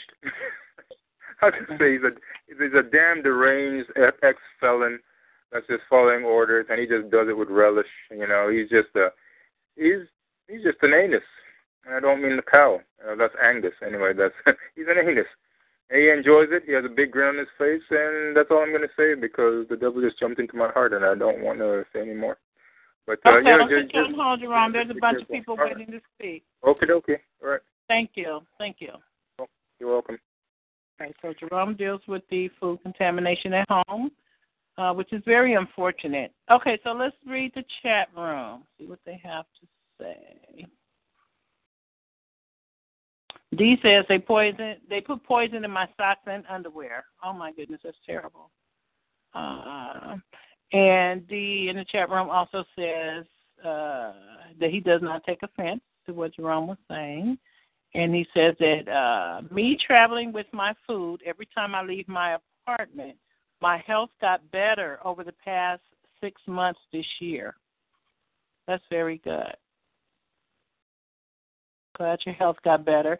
Um, Toomey in the chat room says, lock your food in a container inside your refrigerator and padlock it.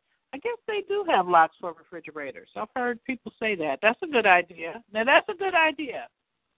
I, I, that's very extreme. Um, sorry people have to do that, but if that's what you have to do, that's a good idea, Toomey. Put a lock on your refrigerator. Uh, that way you don't have to take the food with you, and your food shouldn't spoil. And if it does spoil like that, and, and it still seems like it's contaminated, then there's probably a problem with your refrigerator. But that is an excellent idea. Put a lock on it. Uh, let's see. Dee says they get around the locks, and they probably do, but it's still worth a try. Okay. All right. And Dee is acknowledging that roommates are, are tough when you're a T I. That's true. Okay, I'm going to Angie and then to Jay. Hi, Angie. How are you? Hi, Renata. Thanks for taking my call. Um, the other callers pretty much kind of covered what I was going to say, um, because I'm going through the same thing. Um, I actually carry a backpack. Um, as far as, like, trying to keep that backpack light, I um, make sure, like, I don't get, like, extra mail. Um, I get rid of envelopes, you know, shred, uh, shred a lot so that I can have important papers, you know, like your driver's license, all that kind of, you know, insurance, things like that. Um, the food situation, like, I, I get water. I have to walk. I, I have to walk to the grocery store or drive almost every day to get um, water from the Glacier machine. Mm-hmm. So and so if I leave it at home, if I don't drink all of it, I just take it as a loss.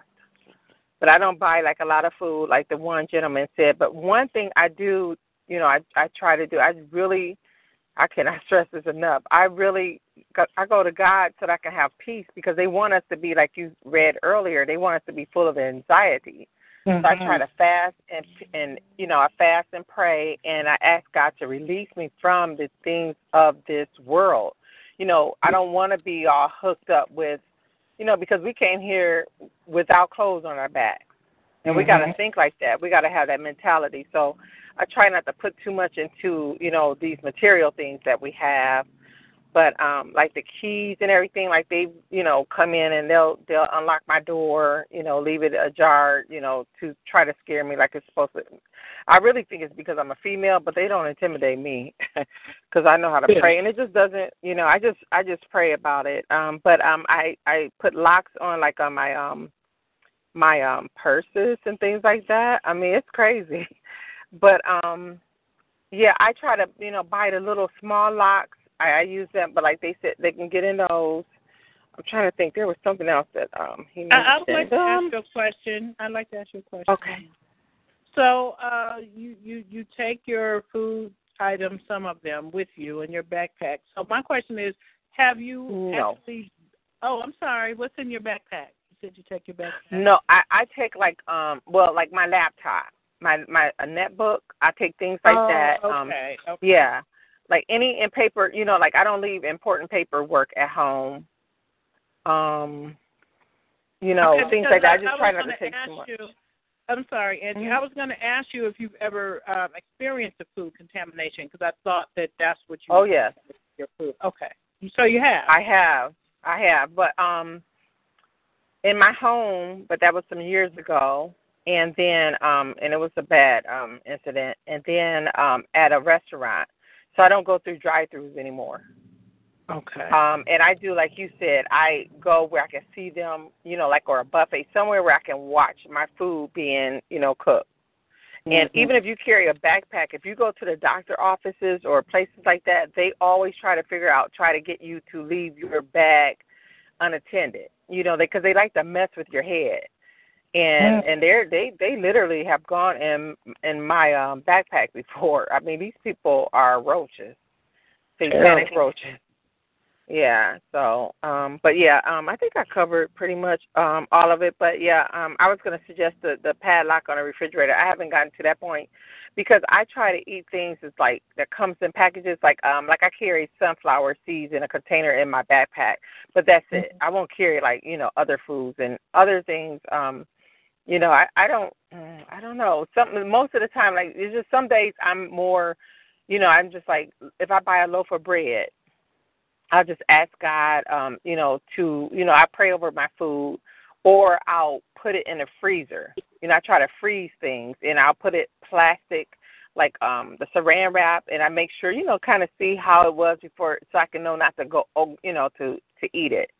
That kind of thing. But, and I know it sounds, and it is somewhat paranoid, but I try not to let it get the best of me. Right. Yeah. Well, you've had those experiences, so I don't even know if it's paranoid. You're being cautious because you've been down that road, you know?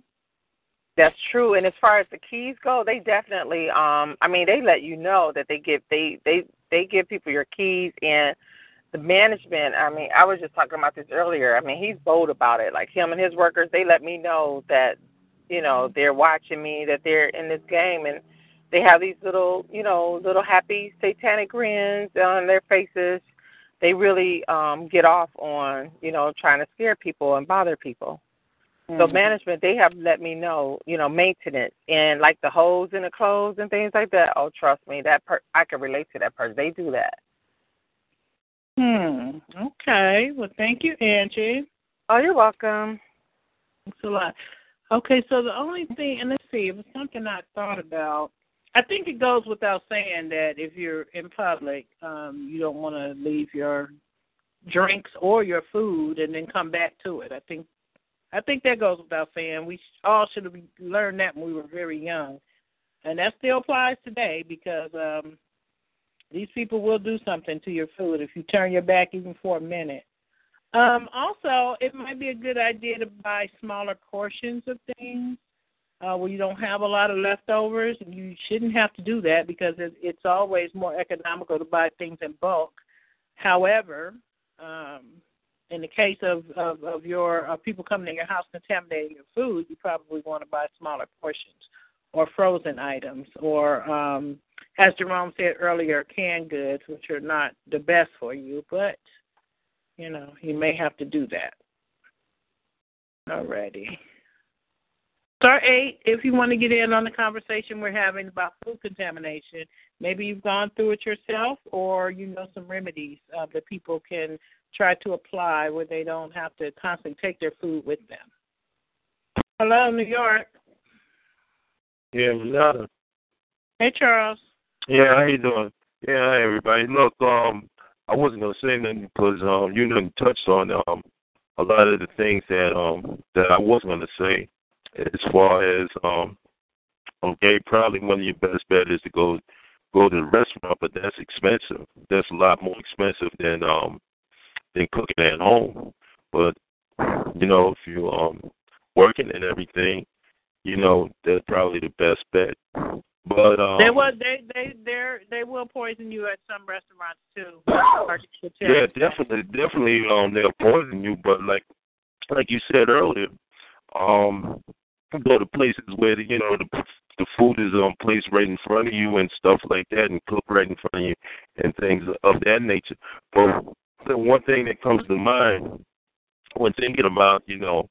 what happens at the restaurants? I mean, like somebody putting something in your food, you know, or something like that.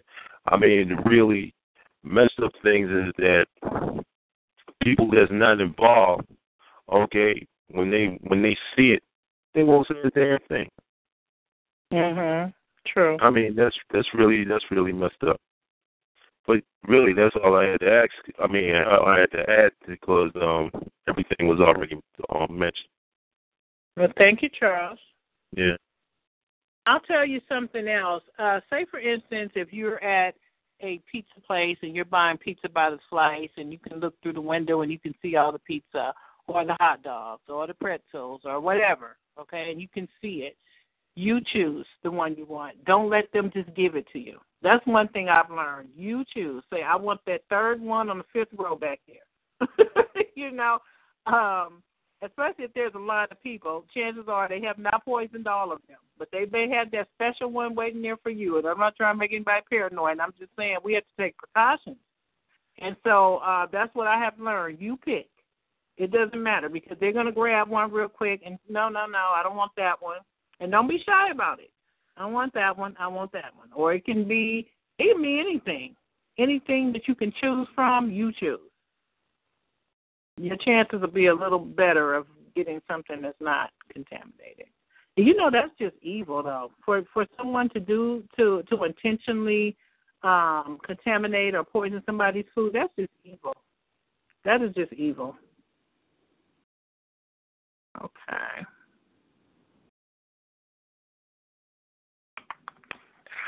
Hello, Virginia. Hello. Hello. I'm gonna. I'm not gonna talk about myself. I'm gonna talk about shopping and food. Okay. I want to say that Coast to Coast at night is advertising and have for a while selling concentrated food in airtight packages, and you can get like three meals for ten dollars. Well, the other night he had seventy-two meals. I think it was seventy-two meals for ninety dollars. And they're sealed airtight packages, so if anyone ever went in them, you would know they had been opened. And I thought that was a good idea. I think he was saying if we had an emergency, then you have this concentrated food. So that's a thought. If you listen to Coast to Coast, they'll give you the address for it. Secondly, instead of buying tin cans, which are bad, now Green Company makes a tin can that's lined, and that's probably safe. Otherwise, try and buy glass bottles of things instead of tin cans, and or when you open them, eat the entire thing so you don't have any left over. And I save those glass jars, and I can put things in them and make them look like they've never been opened. So I do that in my house. You do have to, you said something very important. Check your refrigerator frequently. Make sure the gasket is good and tight, and make sure that it's working fine, because I have a neighbor who screwed up mine last week, and the freezer was freezing funny, and I thought, what's wrong with this? And water was running down my refrigerator. She'd been in there, and she's screwing up the gasket. So I scrubbed it and softened it and put a chair against it when I left. Putting a lock on your refrigerator is a magnificent idea, and I put a combination lock so you don't lose the key. So yes, you just that's a good point. A, that's a good point. Hang on one second, Virginia. That's a good point Virginia just made. Um, someone had brought up the uh, the uh, putting a lock on the refrigerator. Virginia said, put a combination lock. That way you don't have to worry about someone having a duplicate key. Very good point. Go ahead. And and don't buy the ninety-nine cent one. Spend a couple of dollars on it and buy a little more expensive combination one. But check your refrigerator frequently. And I tell you what I did. I laid some... This sounds awful, but I don't care anymore. We've been discussing on all the other calls, Rhonda, that we need to start brainstorming how we can do something with these people that come in our homes, because they can get a key in a day. The one next door I can put locks on, and she'll be in here in a day. And one day with the mailbox, I was going three minutes. She came in, stole a one hundred dollar bill out of my purse, and rarely in my lifetime do I have one. I was hiding it for an emergency. Hmm. And she took it. And she does all of this stuff. So you know what I did? I started putting white tape over top my storm door lock. And underneath it, I put some lovely pieces of cut glass. Huh. And it was written in the lawsuit that I had put cut glass on my storm door lock. And she had to know that in order to write it in there for the condo association. Oh, she wow. It, oh, yeah. She didn't do it anymore. They were breaking the lock on my storm door so they could open it and spray chemicals on the big front door, my steel front door. They drilled nine holes in it so they could put stuff in there. But back to food. Um, let's see, what else do I do?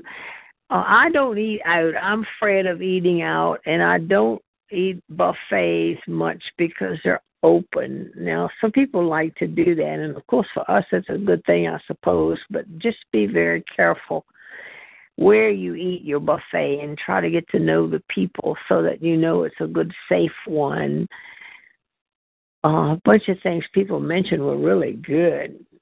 Uh, I was going to add a note to those.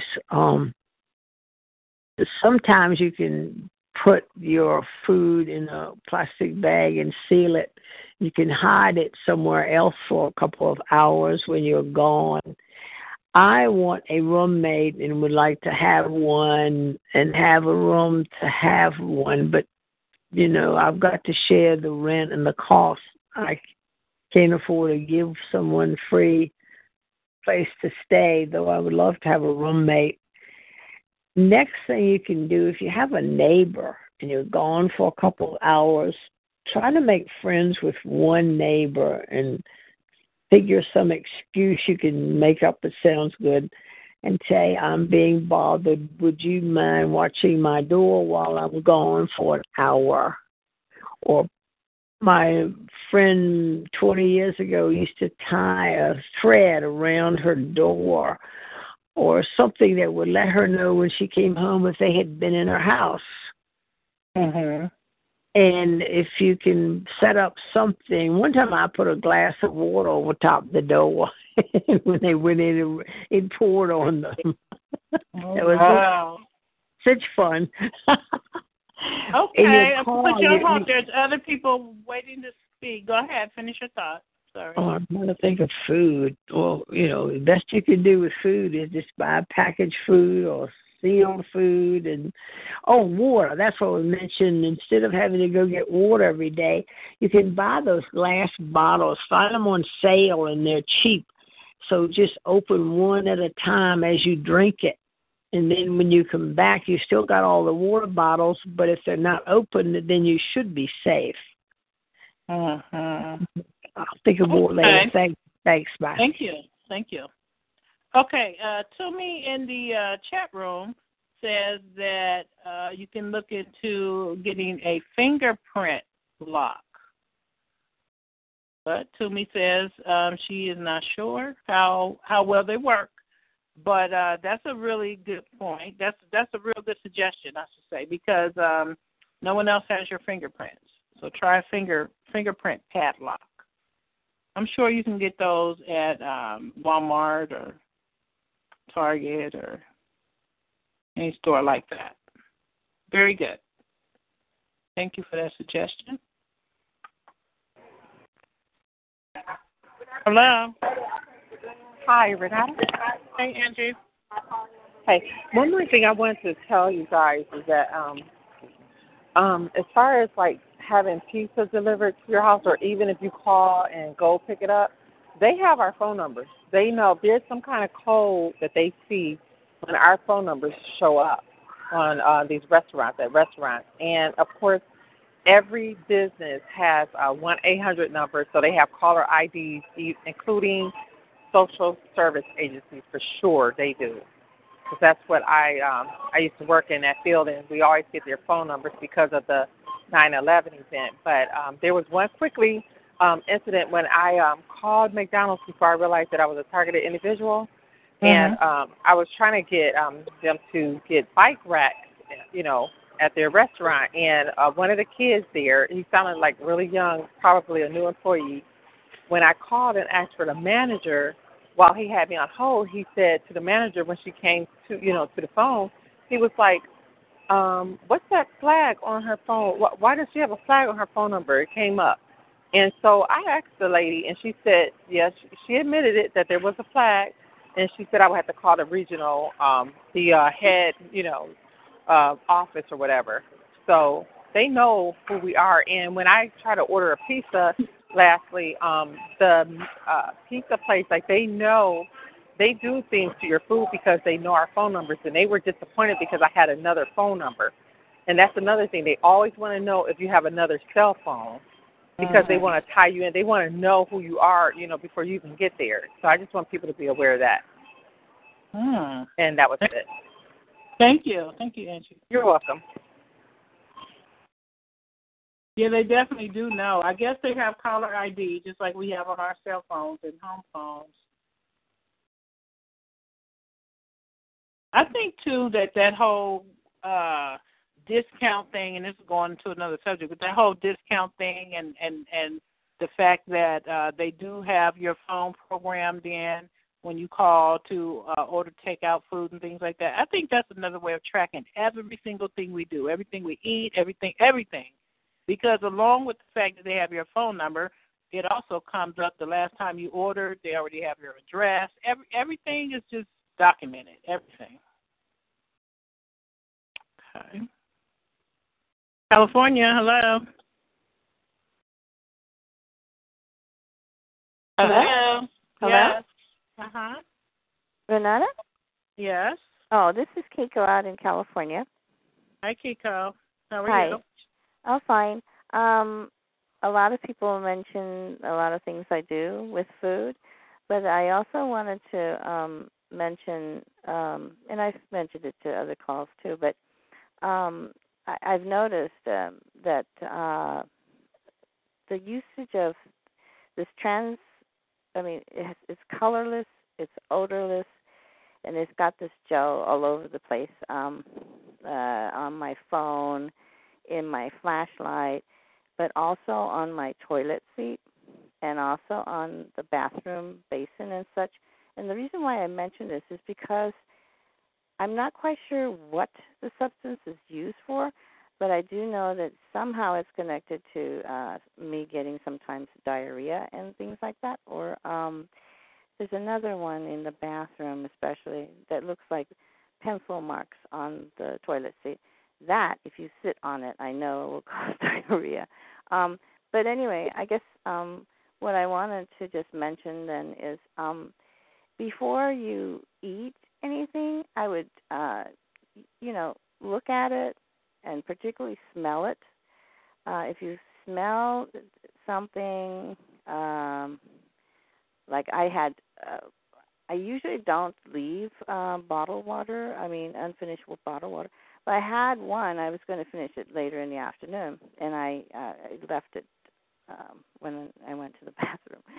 And later on in the day, I was going to drink the other half, but then it smelled like Clorox. And, um, yeah, and uh, actually tasted a little bit, and it was Clorox. So I said, well, this is not good.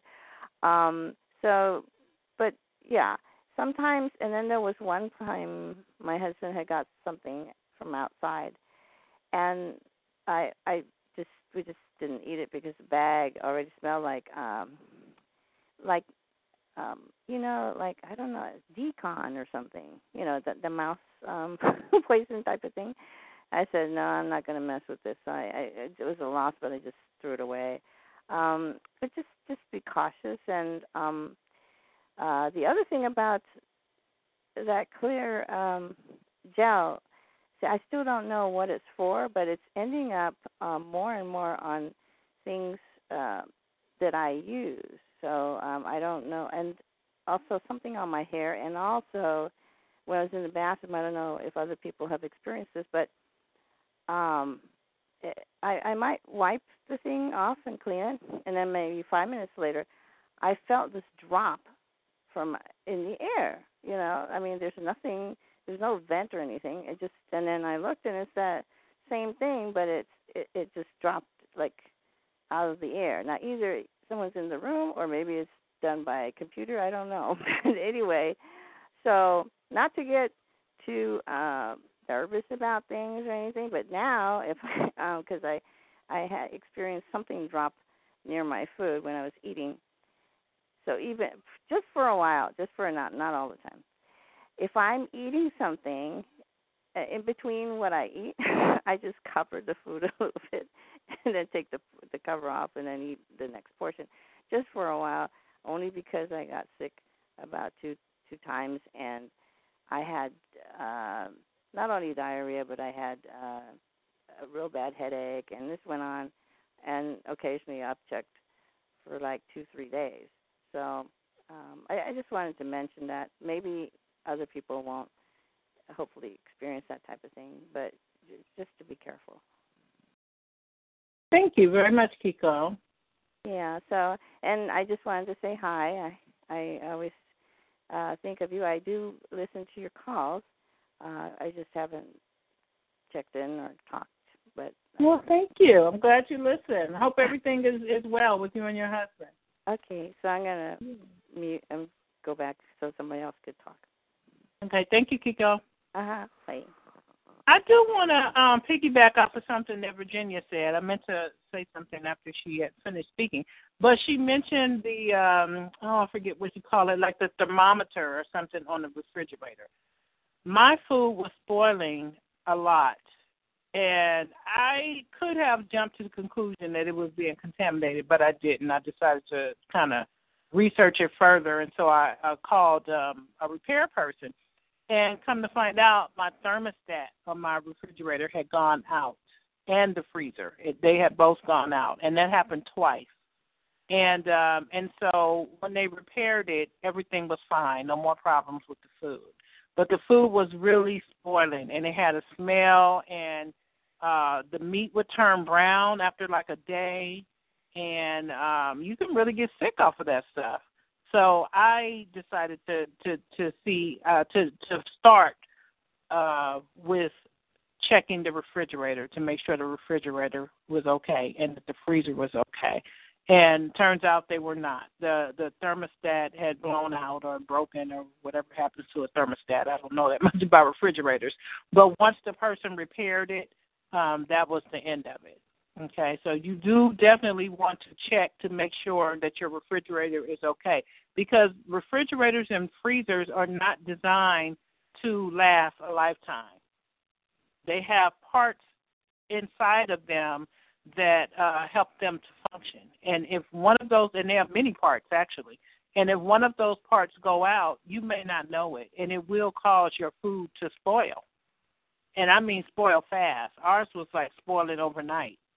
And um, and and so that that's what the problem was with, with my food. So you guys probably want to start with checking the refrigerator, especially if you are a renter. It is your landlord's responsibility to fix those things. So have them to send someone out to check, because that's the first thing you want to check is to make sure the refrigerator is okay. All right? So I'm glad you brought that up, Virginia. That is a, a very good point. Okay. Hi, Jay. Hello. Hi.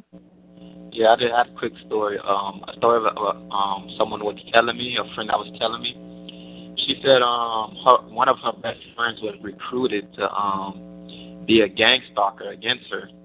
And I guess um, they kind of lied to her and tricked her into becoming a gang stalker. I guess she thought she was doing something good, you know, like, um, I don't know, a good citizen or whatever. So she said um, it came a day that she went to um, one of these, like, F B I-type meetings, and they revealed to her in, in the meetings that they were going to start poisoning her in the restaurants. And when she found that out, she was afraid, and she informed her friend that they're going to start poisoning her. You know, she confessed everything. Like, you know, they were paying her, they were watching you and everything, because she was afraid for her friend's life. So after that, you know, they started targeting her because she confessed to her friend, you know. Mm-hmm. So she got she got into a situation that she thought she was doing something good, you know, but until she found out the truth, you know. So in the end, she became targeted. And she was telling me that after she confessed, they started targeting her severely, you know, like severely, because she confessed, you know. So these people, they sometimes they get tricked and they don't know what they're getting into, you know. That's so true. It is very true. Everything right. With this program is based on lies. They right, lie right. to the stalkers. You know, they lie. Right. And the funny thing is they sat down and had a meeting about poisoning someone. You know, how crazy is that? Wow. Yeah. So and who that's is all I say? This is this huh? is someone that you know? Yeah, this is someone that I'm gonna. I'm, I know. I'm gonna. Um. I wanna. I want. I wanted to get an interview from her, but um. I'm, hopefully, I probably, if you want, you can have on have her um, on your show, and she can talk about it. You can like question her. I think you could um, ask her more questions. But she her, she said her friend confessed to some like detailed information, told her everything, you know. And I was amazed, you know. I yeah, mean, I would love to speak with her. Give her my number, Jay. Oh, okay, okay, yeah, because she was she told like I mean the story she was telling, I was amazed. She said that they they they offered her like. She said that first the girl was a Christian, and she said she just, her friend didn't admit how much money that they gave her, but she said it was enough that she walked away from God. She said that they paid paid all her like student loans. Her friend started, you know, bought a new car, you know, things like that. It was crazy, you know. Oh yeah, we definitely need to talk to her. Um, right. Thank you, Jay. All right. Sumi in the uh, chat room says, "I wish she could have held it together and became a model for the T I community." Uh, let's see. It was another comment. On my, oh, uh, D in the chat room says that his uh, old stove went out, uh, the thermostat went out about three months ago. I'm telling you, do do definitely check with the uh, mechanics of your appliances, because they do go out. They're not designed to last forever. And I'm telling you, the food spoils real fast, and it smells really bad, and you know something's wrong. So do check with that, and have your landlord to fix that. You know, at least check it. At least have them to check it. Hello? Yeah, I just wanted to remind people that um, the technology that's being streamed into your home, it comes in different forms. One of those forms is a heat stream. Another form is a puff, sort of like a, a, a feather against the skin. Those are sonic pulses. The best way to explain it, uh, but it, they can also be low very, very, very low uh, frequencies. Uh, if mm-hmm. those things are bouncing off of your wall onto your ceiling or off of your ceiling onto your wall in a location nearest to you, and your home isn't immaculate, I mean, everyone does their, most people do their best to try to keep a clean house. But there are just certain areas of the home we won't be able to keep immaculate, which is the ceiling. You're going to get particleized substances falling down into your drinks, falling down into your food. So you might not necessarily be poisoned directly, but you're getting a cross-contamination from the elements that has built up inside of the home itself. So I think all persons who are undergoing some form of remote harassment need to keep that in, in memory. As far as your appliances in the home, uh, uh, for the last two days I've been dealing with what feels to be an extreme uh, form of an energy surge on the skin that resonates as heat, and it singes the surface of the skin. I've already gone to the doctor for this more than once. They don't understand the difference between a burn and a singe burn. They assume a burn is when the skin itself has melted away. You have the underlining of the first layer of the skin exposed or muscle. Those are severe burns. A singe to the skin is still burn. Much like a person that lost their, their eyebrows because they were too close to a barbecue grill when they lit the... Uh, the flames, and it blew up in their room. Those, those particular, and what I, I, I surmise is, is the electrical current being used as a heating element, like a blue flame inside of the home. Uh, when it comes in contact with your main appliances, it helps break these things down, as well as your piping system. So everyone just keep keep that in mind. And uh we all need to keep each other in prayer because this is demonic. There's nothing about this is, is, is moral. Nothing about this makes any sense because even if you did a wrong and uh, you had some type of restitution that you paid or you, you, you paid for the, the, the event in some form or another, God does not impute upon you uh, a chastisement over and over and over again, and that's what this this. system sort of denotes, that when people are brought into this this blanket of assault, that they're being assaulted because they're teaching some people a lesson and some people they're just trying to, to harm for the entertainment purpose. And this is not how God works. Forgiveness is a one-time thing that you do in the sense that the first moment that you decide to do it is done. You don't keep go, you don't have to keep going back to forgive a person if you forgave a person sincerely, nor if you repented from your heart, not your mind, not your emotional state, from your heart. True repentance brings about Godful, sorrowful Godfulness, meaning that you don't want to return back to that same sin again. When people do this, there is no God and I in heaven saying, I'm going to teach you another lesson because last week, You, I, gave, I forgave you for that, but this week I still want you to learn the same lesson I taught you last week. That does not exist in the spiritual realm. No. So I, I love you, Sister uh, Renata. God bless. Thank you. Thank you so much. Very inspirational and encouraging. Hi, Jerome. Hello. Yeah. Um. Now, can you hear me? Yes. Yeah, um, like I said, this boy, this boy always comes here at the conference call, and he came, I want this on record, I want this on the tip of the message. He came in here, I don't know, he uh, he came through the door, he made me uh, know that uh, he came through the door, like he, it was pretty loud, and he went to the bathroom, I don't know what he was throwing around in the bathroom. So I asked, I went and I said, what are you throwing? What are you doing in the bathroom? Then he started shouting at the top of his lungs, about, what am I doing in the bathroom? I'm, I know, I'm, I, I live here. I'm, uh, you know, I pay rent here. I said, stop throwing things in the bathroom. So he did that to bait me. Uh, he wanted me to come off the conference call. So he did that to bait me.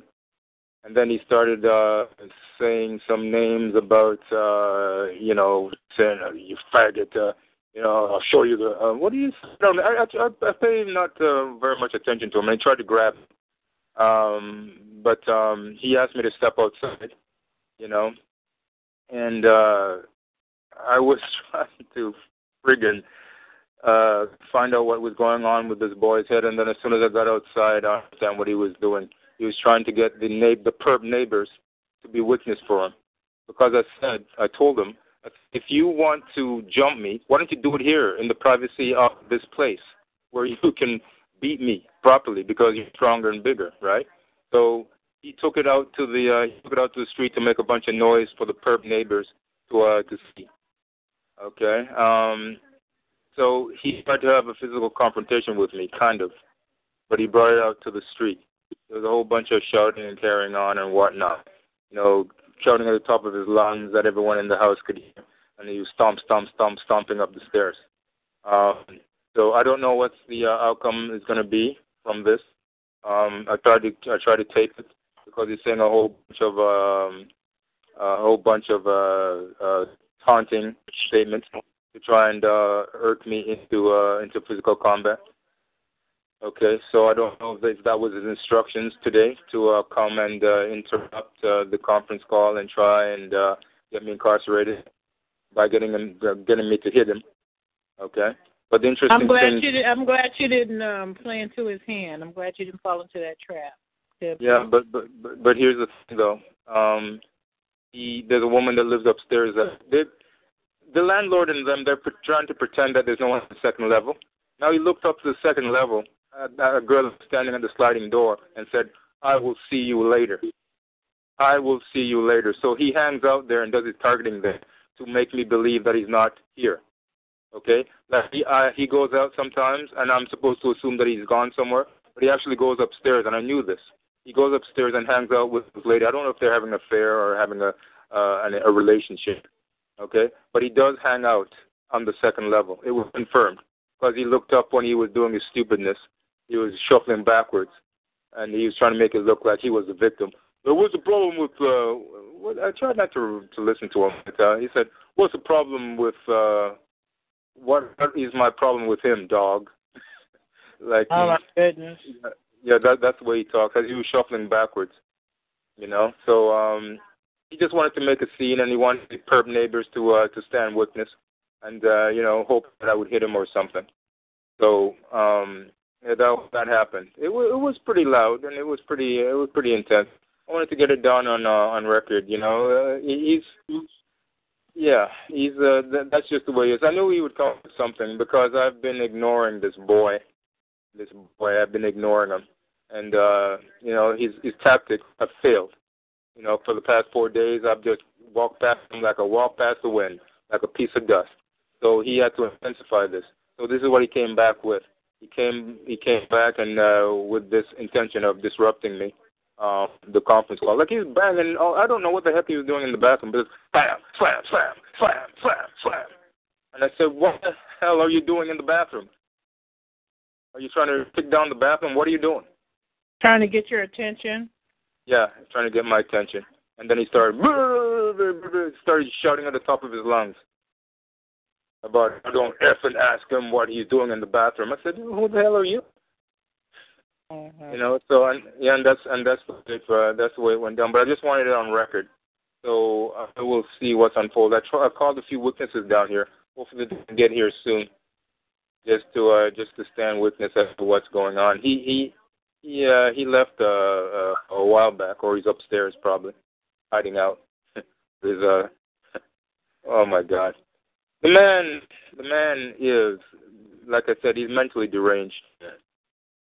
Mentally well, you deranged. Know, he would tend to do what he's doing to you, Jerome. So just uh, don't fall into the trap and keep yourself safe and just stay away from him, if at all possible. It's no not one even that can possible. Annoy you or provoke you, you know, because yeah. That's, all of this is provocation kind of stuff.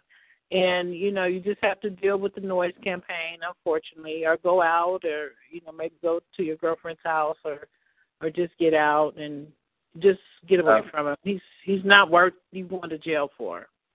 No, he is a jailbird. He's a criminal and a felon. You know, but, and it's not even an option. I'm, I'm not going to go for go go to a, go to jail for a scumbag like that. He's he's uh he's uh, he has gun charges. He uh.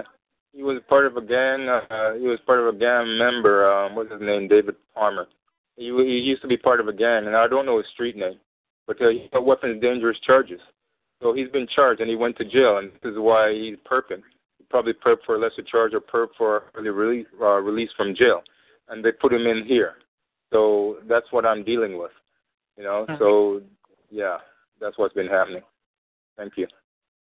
Yeah, I'm sorry. Uh, if anybody has any, uh, thank you, Jerome. If anybody has any suggestions on how Jerome can deal with this um, perpetrator roommate that is constantly trying to provoke him and right now is doing noise campaigns and things. Uh, Jerome says that this guy always gets real busy with his uh, stalking tactics when he gets on the call, when Jerome gets on the call. So he's there now causing havoc. And um, if you guys have any suggestions on how he can deal with this, it's kind of rough when you actually have these people as roommates, you know. It um, makes it even harder for you to have any kind of peace uh, because they are constantly trying to get under your skin. And I'm sorry that's happening, Jerome. Just stay calm and definitely do not hit him first. Do not. You know, words are words. Let them say whatever, but don't don't uh, don't lash out because you will be the one in jail. And like you said, he has these other people in the in the building that he um, is friends with. So of course there'll be a witness for him. So just be careful. Hello, Ohio. Hello. I muted someone. Okay, star eight if you would like to speak. We'll be wrapping it up here soon. Okay, Ohio, I'll put you back on hold. Hello. Hello, Renata. Hi, Cynthia. Hi. Um, wouldn't you know, I've had those roommates as well sent to me, and uh, I had, in the early nineties, I had this girl that was a roommate that I had worked with when I lived in New York City, and I didn't know it, but I now know she was into the occult and a practicing witch, and she made my life miserable. And uh, thankfully, we'd rented this house under uh, using my credit scores and stuff, and so when things went south, the landlord made her move out. And then, uh, and then I had a roommate in California when I lived in L A, and same thing. Uh, you know, he was like sent to me to be my roommate, and he wasn't so bad. Uh, but after that, I said no more roommates, and that's I didn't even know, you know, anything about the satanic world. You know, I was unsaved at the time, but I was like, you know, what is up with these people? So if Jerome can, he's he's going to have to ask this guy to leave if the na- if the lease is in his name only, or it's he's going to have, huh? It's, it's not. It's more like a rooming house where different people rent rooms. Oh, and, and he's okay. already tried to get the. And Jerome, I don't think you mind me saying this. Uh, he's already tried to get the manager to uh, get get the other guy out, but the manager is someone in on it as well. You know how that goes. Oh, boy. Yeah, I do. Oh, so what a bummer. It's a different situation. Jerome didn't pick this, this roommate. It's different people rent different rooms. Wow. That is a bummer. So I don't know what to tell him then, just to stay in prayer. Yeah. But uh, because that's, oh, what an awful situation. Okay, sorry I don't have any, any more to add than that. Yeah, it's rough. Very rough. Okay, thank you. Thank you, Cynthia. Star eight, if you would like to speak. Hello, Texas. Hey, Renata. Hi. Hi, this is Don. Hello, Don. How are you? Fine. Also, it's two twenty-eight in chat. Um, but I, I just wanted to make a comment. Uh, this ideology or belief that these perps have, wouldn't that be considered like the mark of the beast? How so? How so? Well, I don't think the mark of the beast is going to be something that's going to be stamped on you. I think it's more of like, what do you believe in your heart? Uh, just as Christ accepts us for what we believe in our heart, not by something we've done or goal that we've accomplished. It's by what you believe in. And if you believe in the system that these perps are doing, which is demonic, you have to, uh, I guess you would say Satan is your savior, which I would consider the mark of the beast. But the Bible defines the mark of the beast.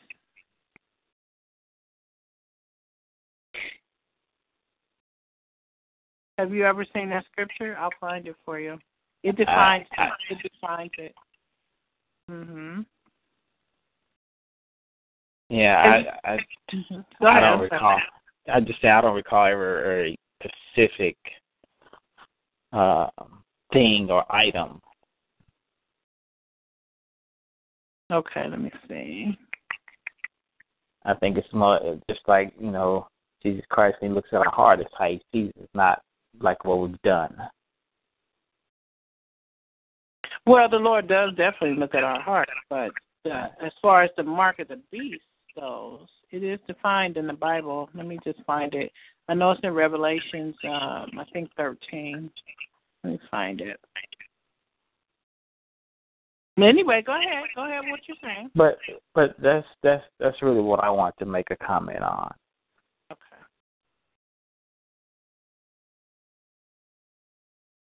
So you think um, uh, that the mark of the beast is a thought process, basically? Is it is based off your belief system? Uh, correct. I mean, because you wouldn't do this if you were a believer in Christ. There's no way. What you mm-hmm. believe in is what you're gonna do, how you're gonna, you know, try to carry yourself. What you believe in, you're gonna try to model yourself after what you believe in.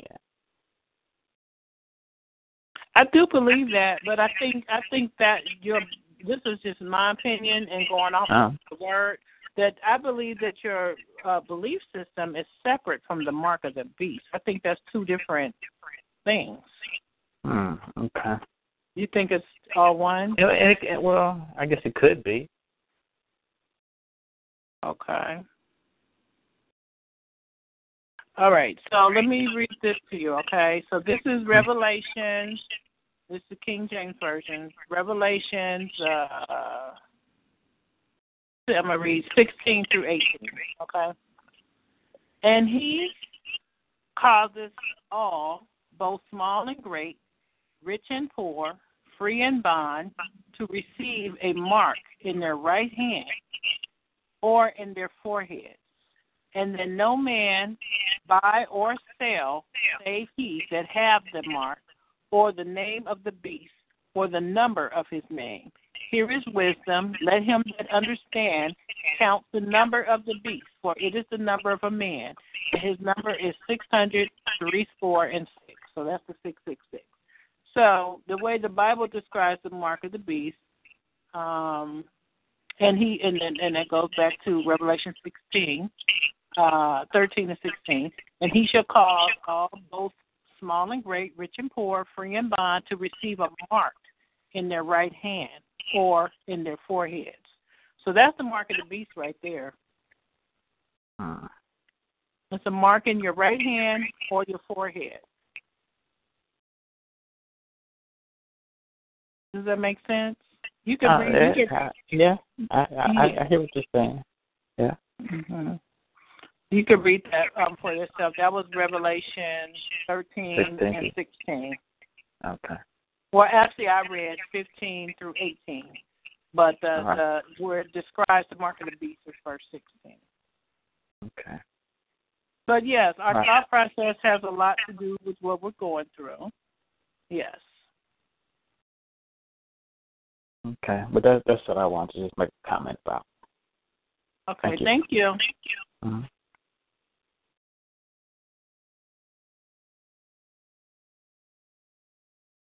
Hello, Jerome. Yeah, hi, Renata. Hey, you all right over there? Yeah, I'm I'm good. It's forty-five years Kung Fu, trust me, uh, third Dan, uh, trust me. Uh, he doesn't make me shiver, shake, or feel intimidated in any capacity. Uh, it, yeah, it, but you it, have it, to be more yeah. careful. You have to be more careful than most, because isn't that considered like a deadly weapon? The kung fu. Uh, yes. Did, did you know Probably. I, I, I, they, they they hold you accountable because of your training. They always say, mm-hmm. "Couldn't you have done this or couldn't you have done that?" You know, but right. uh, self-defense is self-defense. But you know, what I was trying to say, it's not a rooming house per se. It's not a rooming house. Okay, I'll, I'll explain it. My situation is, I rent the room. It's a master bedroom. Okay, now it's not really he has. It's not really a room. It's a den, but um, it's small. It's way smaller than a than a than a than a bedroom. It's a den. So it's a bedroom and a den that's down in the basement. He rents the den and calls it a bedroom, but it's it's way smaller than um than uh, than a bedroom. Okay, so I rent I, I rent the lower level. There's someone that runs. rents the second level, and there's someone that rents the first level. Okay, so everyone has their own entrance, and everyone has their own um, situation going on. So it's not like a rooming house. It's like different part, uh, different apartments. There's third, which is the basement, second, which is just above me, and then there's the first, which is above the uh, second. So there's this individual, like there's three par- uh, apartments, and uh, because of my financial situation, I needed someone to share the rent with until I could you know, move forward. Now I don't need the scumbag. And he refuses to go.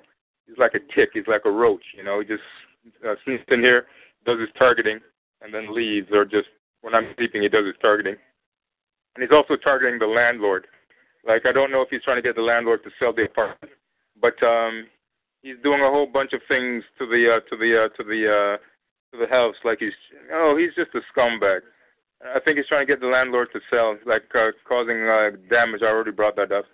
So um, yeah, that's the situation. It's not a, bo- it's a rooming house. It's like a, a house that's with different apartments, like three different apartments in it. I think I'm the one that has a, as far as I know, that has a roommate that had to, uh, you know, but, break but, down the rent but, a little but bit. Yeah. You you share a kitchen with him, right? Yeah, unfortunately, that that's going to be the common area until he gets out, and then when he gets out, that's that's all under uh, under me. Well, thank you for the clarity. Okay. All right. All right. Star eight, if you would like to speak. Star eight. We have about fifteen good minutes or so. Hello, Florida. I just want to clarify something, um, and not in an aggressive way, more of a confirmation. The technology that we're all ex- uh, being exposed to, it goes back to the story of um, David and Goliath, like I tried to explain, but I'm not an engineer, so I don't think I did a great job at it. Um, the reason I keep bringing that subject up is because Goliath was the offspring, and this is the key. Goliath was the offspring of uh, the two hundred uh, fallen angels that fell onto Mount Hermon, I believe it is, and that is uh, within the region of Syria, uh, the the the west portion of Syria, uh, upper region, and Lebanon, facing the ocean, and the upper portion or the bottom level of Turkey. This is very important for everyone to understand, because the first people to use this type of technology in the form of mirrors were the Greeks. Now, this mark of the beast, six six six, when you do history, because the Holy Spirit has been causing me to do some research um, along the time, along the the, the, the, the, the terms of uh, history. When we do the history, the fallen nation that the Bible talks about that must be destroyed will be Rome. I know this, and anyone that knows the Bible should know this as well, because all of the gods of Egypt or Africa, or Kemet, were destroyed. He destroyed every last one of them, although there are historians today that says that that, that event never occurred in Egypt. But what people don't understand is, uh, just like we have uh, government scandals in our generation, and you won't find that, that information printed anywhere unless it got leaked or was mishandled, and it just unfortunately became exposed to the general public. We had scandals back as far as the time of uh, the children of Israel being in Kemet. Um, which that's a whole different subject matter. Back to the topic of the the six six six. The six six six is a system integrated with the memory and thought process of the human body. This is why you keep seeing uh, today's generation so up in the roar for nanotechnology to be integrated into the human uh, genital tissue. The Bible and Revelations give us a, a preview of this. All those who took the mark will be um, then not later in, in time cursed, found cursing the sun, because nanotechnology don't belong in human tissue skin. So they're going to have very adverse effects to this this particular technology. We, unfortunately, are not those who've received the mark. I heard some person on another forum sort of think that because we have these implants, those who are, have been unlawfully implanted, that you are now a part of the mark of the beast. No. That no. particular mark of the beast system, you have to give up your will to worship God. You have to willfully deny the creator of this earth realm. And by the time the, the society and the generation that Satan is trying to birth into the earth realm to have that type of mentality fully evolve into the earth realm, there won't even be a mention of God. It will be self-God. You are God. This is the time of the year of the man. So, so let me ask you a question, Kimberly. What do you think the mark of the beast is? The mark do you think of the it's beast, a microchip? The mark of the beast is exactly what the Bible says it is. It's an integrating system that you either receive into your forehead or you receive into your hand. But um, what, what physical object do you think the mark of the beast is? We're talking about nano implants, or we're, we're talking about nanosensories, like the cloak, the cloakia. Those who are deaf that want the the ability to hear, they've been retrofitted with cloakias. Uh, those are very dangerous because these things could be hacked. These things could be turned up uh, against some some um, individual's will um, and misused, uh, much like the technology is going to be misused in reference to the mark of the beast. But unlike the mark of the beast, uh, they're not giving up their will to hear for the world system. Mm-hmm. They're only giving up their their will of consent for the opportunity to hear. Is a, is a totally different subject matter. So okay. um, it is going to be a system of either uh, or either neural implants, because it, it talks about the, the forehead or the hand, uh, biometric chips, all of which are still dangerous because uh, once you receive these things into your body, technically you are now half robot. If you really want an understanding, you're technic- you can be defined technically half robot. So let's say I, I, de- I develop a drone that want to seek out and destroy all robots. Well, how's it going to distinguish you from a human uh, versus a robot? Because now you have technology in you that identify you as robot as well, part human, part robot. So there's a lot of things people really need to be considering, thinking on the terms of the future. Our grandchildren, our children right now, our government system is being repatri- repatriated back into the old world. Uh, the new, the, the United States that we know today is called the New World. The old world is where this mark of the beast system is going to play itself out. That's why you see China in a rise. That's why you see um, Asia in a rise. Um, I mean, Japan, China, and India on the uprise in the in the world market system. Because okay, I'm going to let you wrap it up because there's about three other people who only have like ten minutes left. So go, go okay. right ahead. Because w- the wealth is being transferred to that location where this has to play out, and I thank you. Okay, thank you. That's interesting. I want to have you to um, come back. Uh, call me if you can, Kimbrick. So we can talk. Maybe you can come back and we'll dedicate some time where you'll be able to talk about this more. five one zero, six eight eight, seven two seven seven. Call me when you get a moment, please. Hello, Virginia. What was that lady who had a call, a room for rent last week? I tried and tried to find you. I had someone to go rent the room. Who was that? I don't know the person. Um, Darlene Miles. Is the per- is the one who told me about the person. Darlene Miles knows the person. I just simply told Darlene I would mention it on my call, but I have no idea who the lady is. I just know that she's an older lady looking for a roommate in uh, the Southern California, L A area. And she's okay, looking well, for a, a single female, no pets. That's all I know. So this so is a, one lady, yeah, this is one lady. She called me the next day, and I lost my telephone, don't have your number, so I didn't have it. What was it, five one zero what? six eight eight. six six eight. six eight eight. Two eights. Um, okay. seven two seven seven. All right, well, I'll tell her about it. Secondly, we had a good food call going, and, and it, was, it was great. And people got to learn when they get on here to say something and say it one time, not repeat it twenty-five times. And thirdly, your calls are wonderful. The man that just talked about the chips and the mark of the beast, there was a radio T V program on that last week, and they were saying modern-day chips are the mark of the beast.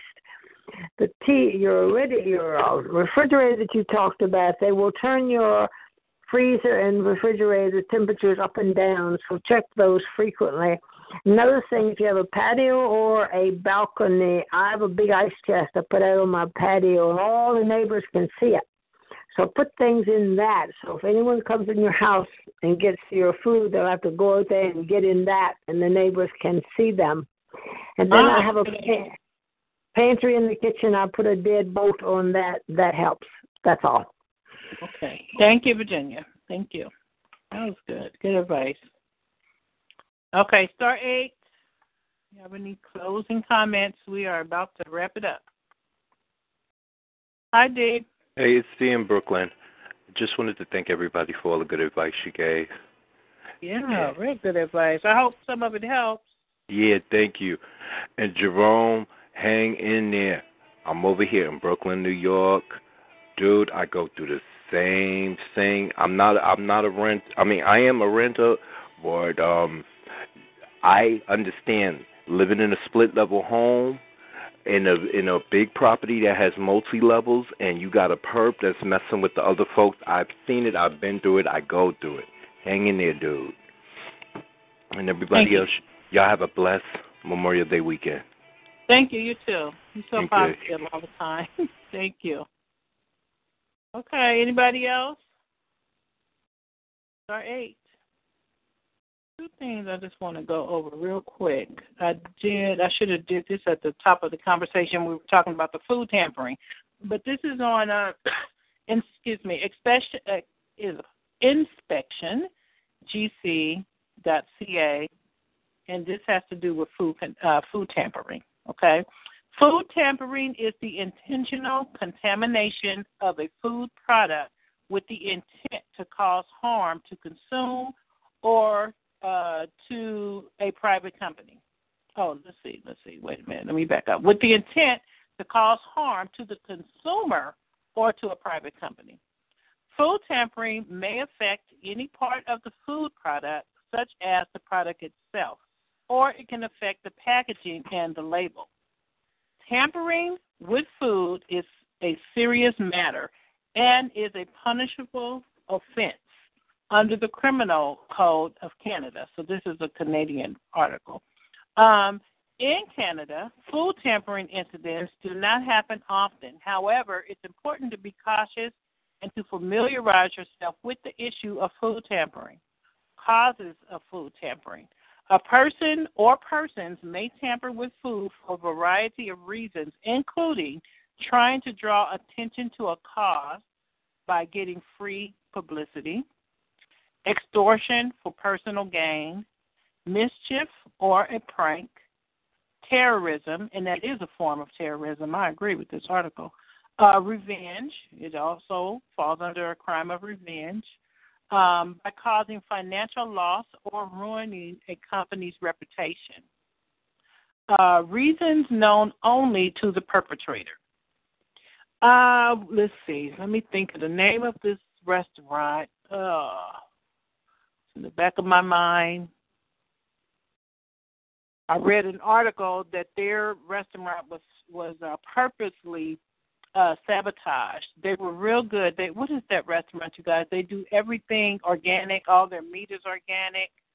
Um, and they, they Chipotle, Chipotle, is it Chipotle? Yes, their food is is good. Uh, everything is is supposed to be organic. and um, Natural News did an article where they said that the government intentionally tampered with their food and people were getting sick. And so they're almost out of business now. They, they, you can go in there and walk right up to the counter. Like, they used to have these long lines, not so much anymore around here. I don't know about the other areas, but their um, their business went way down after people started getting sick. And according to Natural News, I, I have no idea if it's true, but Natural News did an article that said that their restaurant was intim- it, uh, uh, was intentionally contaminated. Um, the lettuce, the whatever stuff they use. And so people stopped, a lot of people stopped going there because they didn't want to get sick.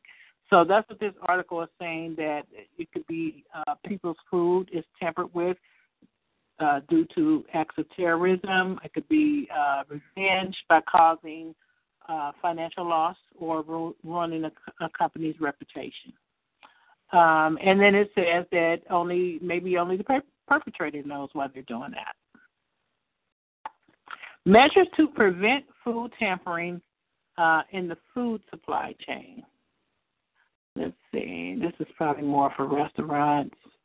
Uh, these measures support our already strong surveillance and inspection programs. Okay, that's this organization trying to stop it.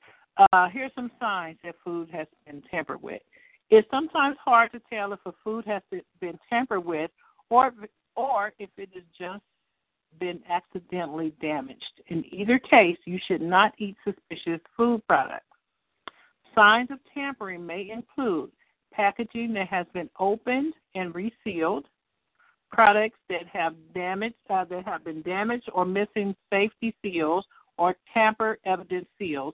And let me tell you, when you are drinking something, when you buy Uh, a bottle of water or soda or juice, make sure you hear and feel that seal break, okay? Because there have been times where people have gone in the stores and put something in drinks and then resealed it, uh, or just put the lid back on it, I should say. And I've seen that in the news over the years. It doesn't have, probably doesn't happen a lot anymore, but that's just one of those safety measures that you can take. You should always hear the The, that seal pop and break. You should always hear that. If you don't, or you can't remember, oh, did I hear that seal? Then don't drink it. Don't drink it, okay? Maybe it could possibly have been tampered with. Okay, so products that have been damaged or missing safety seals or tamper evidence seals. Products or packaging that is cut, torn, punctured, or discolored. Products that are dirty or damaged. Products with strange odors or flavors, and that's what Jerome was saying earlier. His food has strange odors and flavors. Cans or jars with signs of leakage, spillage, or corrosion. Vacuum-packed products with no vacuum seal. Packaging that has been altered, including labels, product lot codes, and other identifying information, and the presence of a foreign object or non-food item in the product. Now, I want to say this. Uh, just because you buy food from the grocery store or from a store, do not assume that uh, the date is good. I always check expiration dates, and you would be surprised at how many items are on the grocery store shelf that are outdated. I always check uh, dates. I don't care what it is. I look for that expiration date. You would really be surprised that they will sell items that are outdated. And if you get home and realize that it's outdated, take it back, okay, because you can get very sick. Okay, steps to take if you find suspicious food products at home. Okay, don't eat the food if you're suspicious of it. Get medical attention right away if anyone who has had contact with the food feels sick. Don't handle the food more than you need to. Carefully place all food in a sealable container, even if it's half-eaten, partially cooked, and so on. Close the container and write "Do not eat" in capital letters on the container. Keep any unopened containers of similar products, uh, but do not open them. Keep the food away from your regular supply of food and away from your family, and do not feed the food to pets or livestock. Call the police right away. and call their, this is for Canada, this article is a Canadian article, so it says call the Canadian Food Inspection Agency, and the uh, phone number is one eight hundred, four four two, two three four two. So, Jerome, that's a number you can use since you're uh, in Canada. You can call these people if you if you want to do that. And the number, again, is one eight hundred, four four two, two three four two. And that is the Canadian Food Inspection Agency. Okay? And they supposedly, according to this website, they will open an investigation. Okay. All right. That's it for that. Okay.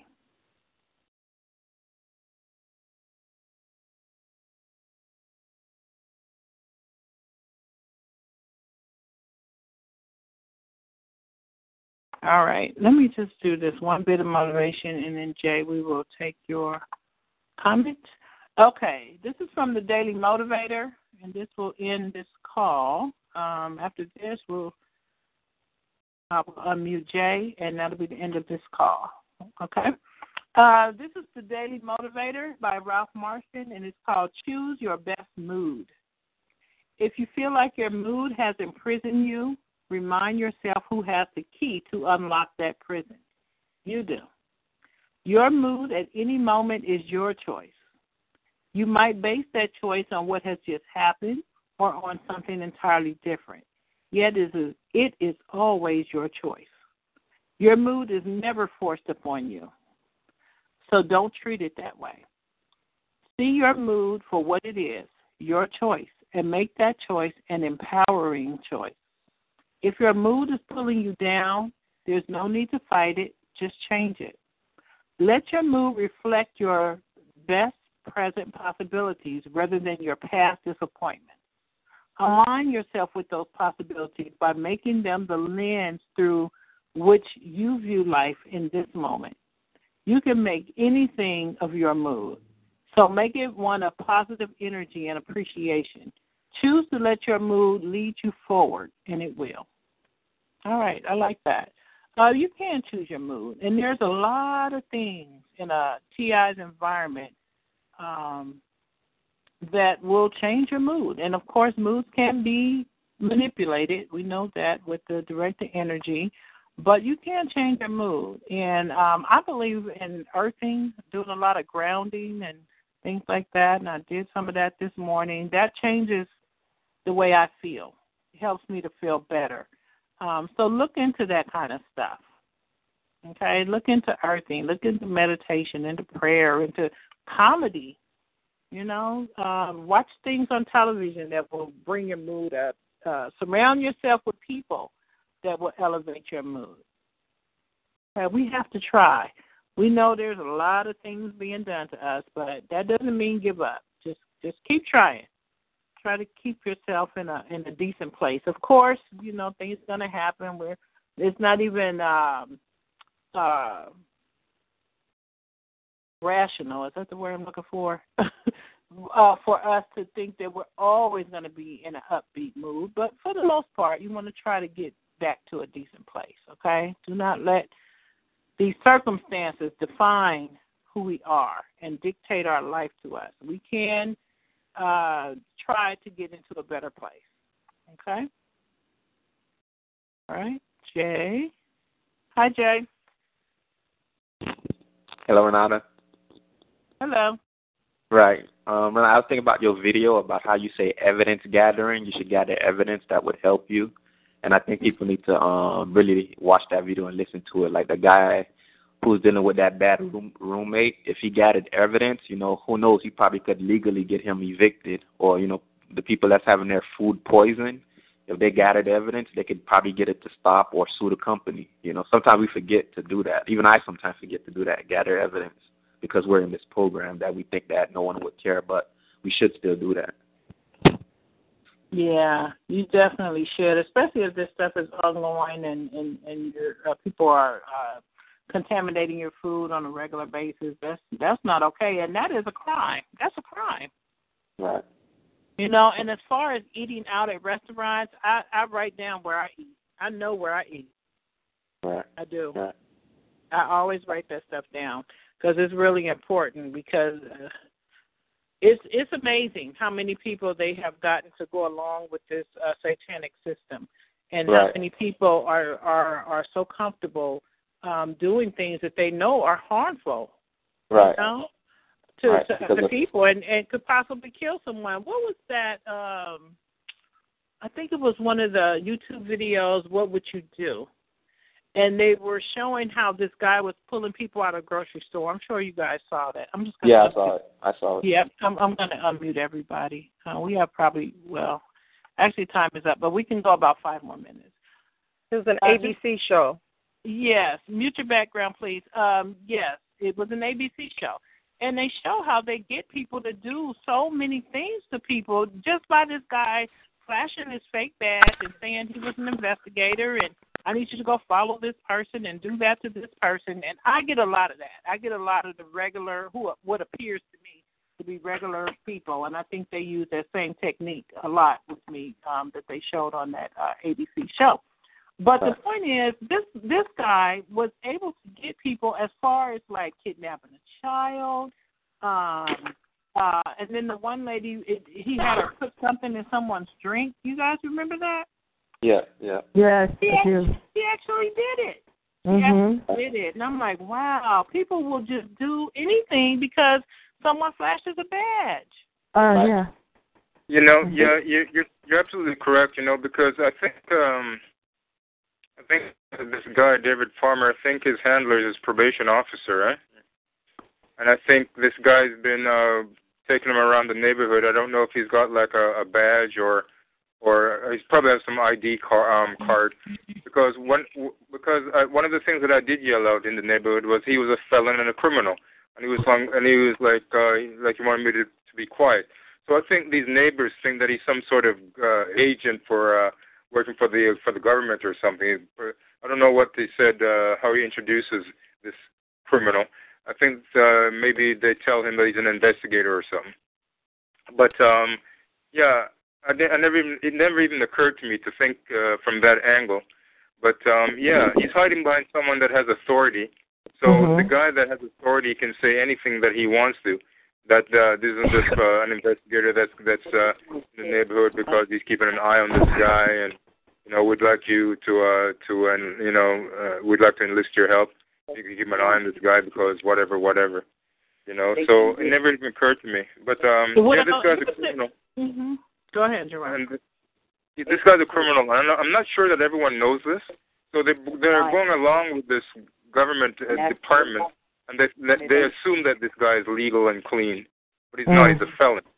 Well, here's, here's, the, here's the problem I have. It's one thing if you say, this person is under investigation, and I need you. Someone mute your phone, please. Um, this guy is under investigation, or this lady is under investigation. We need you to watch watch out.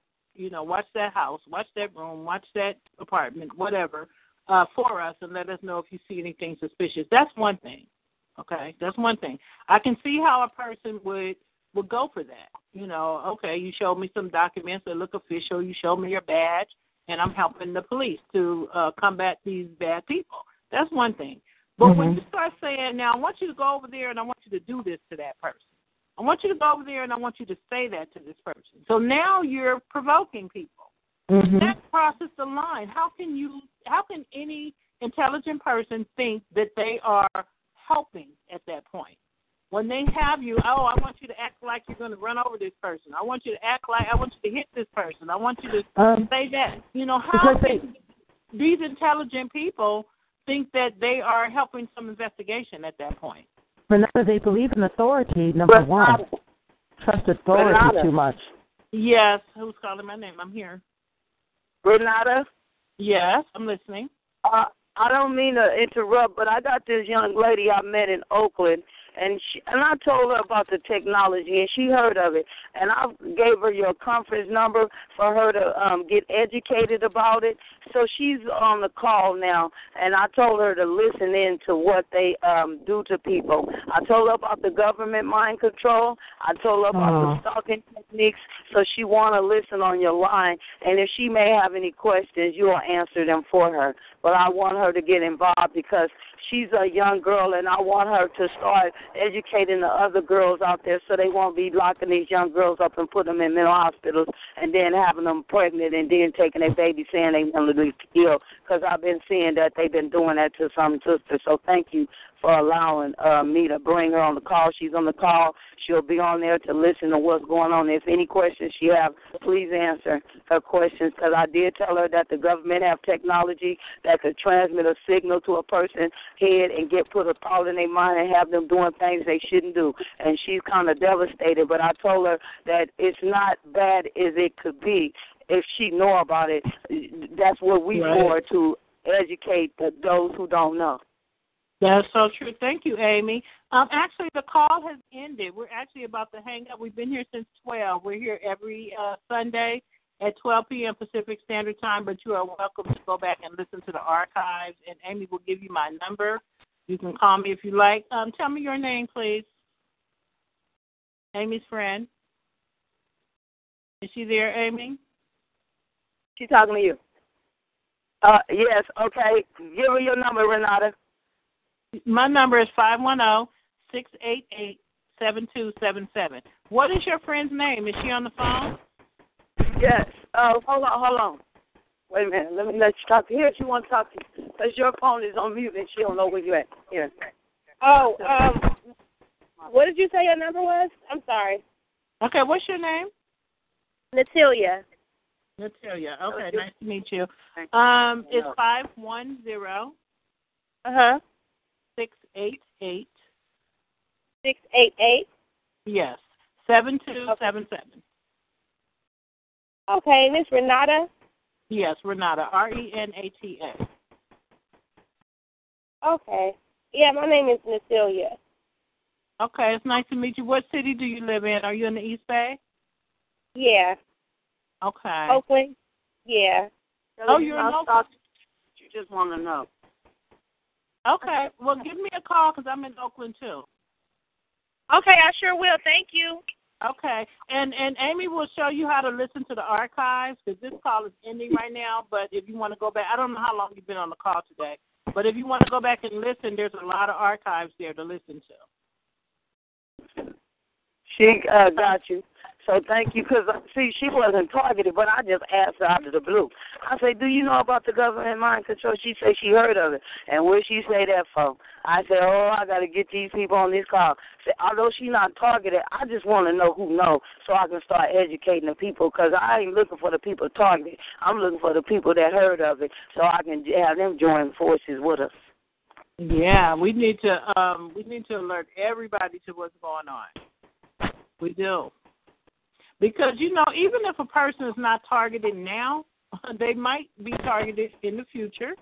Or some people are targeted, they don't know they're targeted, and by us informing them, then they can identify with it. Or they may have friends or family members who's targeted. Right, and I told her uh, uh, my mission was to prevent people from being locked up that wouldn't be locked up if they knew about this technology. That's true. Very true. Well, thank you. Okay, so there were some people on the call earlier that wanted to know about the um, the call that happened on Thursday with Arizona. And what was that, Tucson, Arizona? That was Tucson, right? Amy? Right, exactly. So what's the status? Yes, are you, are let, you, let me tell you what we decided to do. Okay, uh-huh. we learned...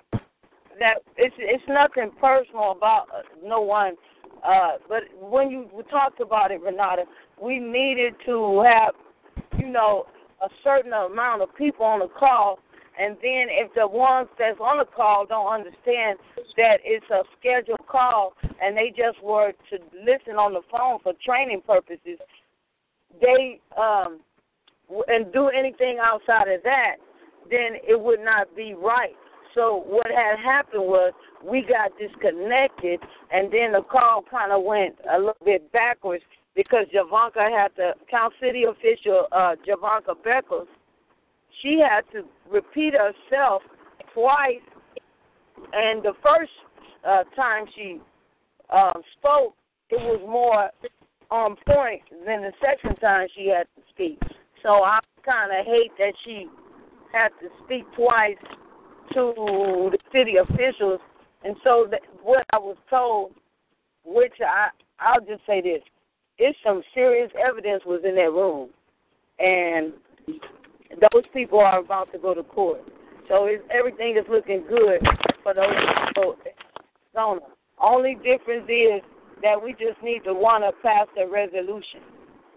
Mm-hmm. Because those targeted individuals, I don't know who they are, but I will say this. They're supposed to be the ones who have their implants removed. That's all I would say. So are you guys just waiting um, to see if you'll get a follow-up with those people in Arizona? Or uh, yeah, they're going to do a follow-up, and then I'm getting ready to ask uh, – we're working on asking uh, Eduardo Martinez to be on the call because, you know, um, we build a relationship up with him, too. And who is that? I don't know who that is.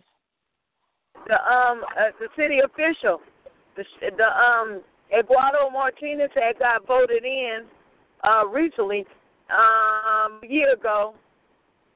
Uh, going on a year ago, he got voted in, and now I just found out he just became in January the vice mayor. So I'm sure gonna go over there and talk to him. Okay. All right. So well, thank you. I want to do is I want us to focus on the stalking is first stage of when you know you're targeted. And then the second level is you lose things and people around you. And then the third stage is the weaponry, right along with you being discredited that for your claims after you know what you know. So I'm working around that area to expose what is happening. And I'm also um, getting ready to, I'm in process of writing my first book. And I'm, I'm getting the sister from the Million Woman March help me with my book. And it's going to be a three-chapter book because I don't want a long book. I want people to understand what the targeting is. And the book, book is going to consist of um, my introduction of how I was targeted. My targeting goes back to nineteen seventies when my mother was signed up for government welfare and food stamps. I automatically and my brothers, we were put in the program automatically for that reason. My mother did not think that the United States government would put her children into the government program because she asked them for welfare and food stamps. Mm-hmm. So my book is going to go something like that. And then also when I had uh, invented a product and I Uh, my product was stolen from me because my product would have reduced the stigma on African descendants being the number one uh, leaders of H I V and AIDS, and my patent was stolen from me for, so I could never change the uh, statistic report. And then on top of that, these people, fall of two thousand eleven, I told them that they would be harming my son. They had a security officer that had conceived a baby with my son In, in prison, and I found the files that they created of my son, the baby, with this date with the girl. So they found the security officer to, as a computer match, to conceive a baby with my son, and then the baby have a um have one ear. He can hear out of one ear. Although she's a beautiful little girl, and I love my granddaughter, but I'm asking the Department of Corrections to give me uh, a pay for that. Um, that um that uh, test, pregnancy test, because uh, my son was in their custody, and they had my son conceive this baby, and then it was uh, the way the baby was conceived, she was conceived on a date, the date they killed my son's father, which he was uh, in prison, and they got, gave him a surgery, and um, he bled, bled to death, and then the date of the girl conceived in prison, the baby, it was on his birthday month. And then the other baby, before he went to jail and they were setting him up, they the baby was conceived on the on the, the person, Jonah R. Montrega's birthday month, the one who was warming me. And I found the files of Jonah Montrega's name with his baby name in prison. that was conceived in prison. So I know who my hand, the handler is is harming me. Hmm. That's interesting. I know it because guess what else I want you all to know? I studied how they have everybody on this electrical grid and have everybody brainwaves locked uh, uh, set up on this uh, network. It's based upon our year, our date of birth, and our year-to-date matching with these handlers. Because Jonah Montranga is born in the same year as me. And then the other handler is born in the same month as me. And then his daughter is born in the month where I got employed, where he lured me over there to work at the security officer, officer, officer security firm under Department of Transportation contract. Because my former employer had something to do with me targeted right along with Montranga being an agent assigning me to work over there for them. So everybody needs to know that some of these employees are connected up with these government contracts, are putting their employees in these programs. Mm-hmm. And that's how I got in the program, because I discovered, I created a computer glitch and saw Jonah R. Montranga's photo, and he must have whined to them people and told them I discovered his identity as an agent, and they gave him permission to torture me. So now I I know what I know. I'm exposing why he's torturing me with these others. And his daughter has a file on my son, too, because I just recently found it. So Montranga had hired his daughter as a family business to help target my son. And the reason why I couldn't connect the dots about him at first, because I did not know that he wasn't living in, in Austin, Texas. He was a local from San Francisco, and he was programming my mind to deceive me to think that he lived in Austin, Texas, instead of uh, of a local. So I could have went to the police and had and had told them more information about him instead of vague information. I didn't know at the time these people can manipulate our minds. Okay, you guys, I'm going to have to call because I have to do this other call, but um, I'm going to have to go. Thank you, Amy, for everything, and thank you for telling your friend about the call. Thank you, too. Okay, thank you all, and have a blessed week, everybody. I'll talk to you guys next Sunday. If you are on the action committee, give me about uh, twenty minutes or so, and I'll be on the next call. Okay, thank God you, guys. Bless. Okay, bye. God bless everybody. With Lucky Land Slots, you can get lucky just about anywhere. Dearly beloved, we are gathered here today to... Has anyone seen the bride and groom? Sorry, sorry, we're here. We were getting lucky in the limo and we lost track of time. No, Lucky Land Casino, with cash prizes that add up quicker than a guest registry. In that case, I pronounce you lucky. Play for free at Lucky Land Slots dot com. Daily bonuses are waiting. No purchase necessary. Void where prohibited by law. eighteen plus. Terms and conditions apply. See website for details.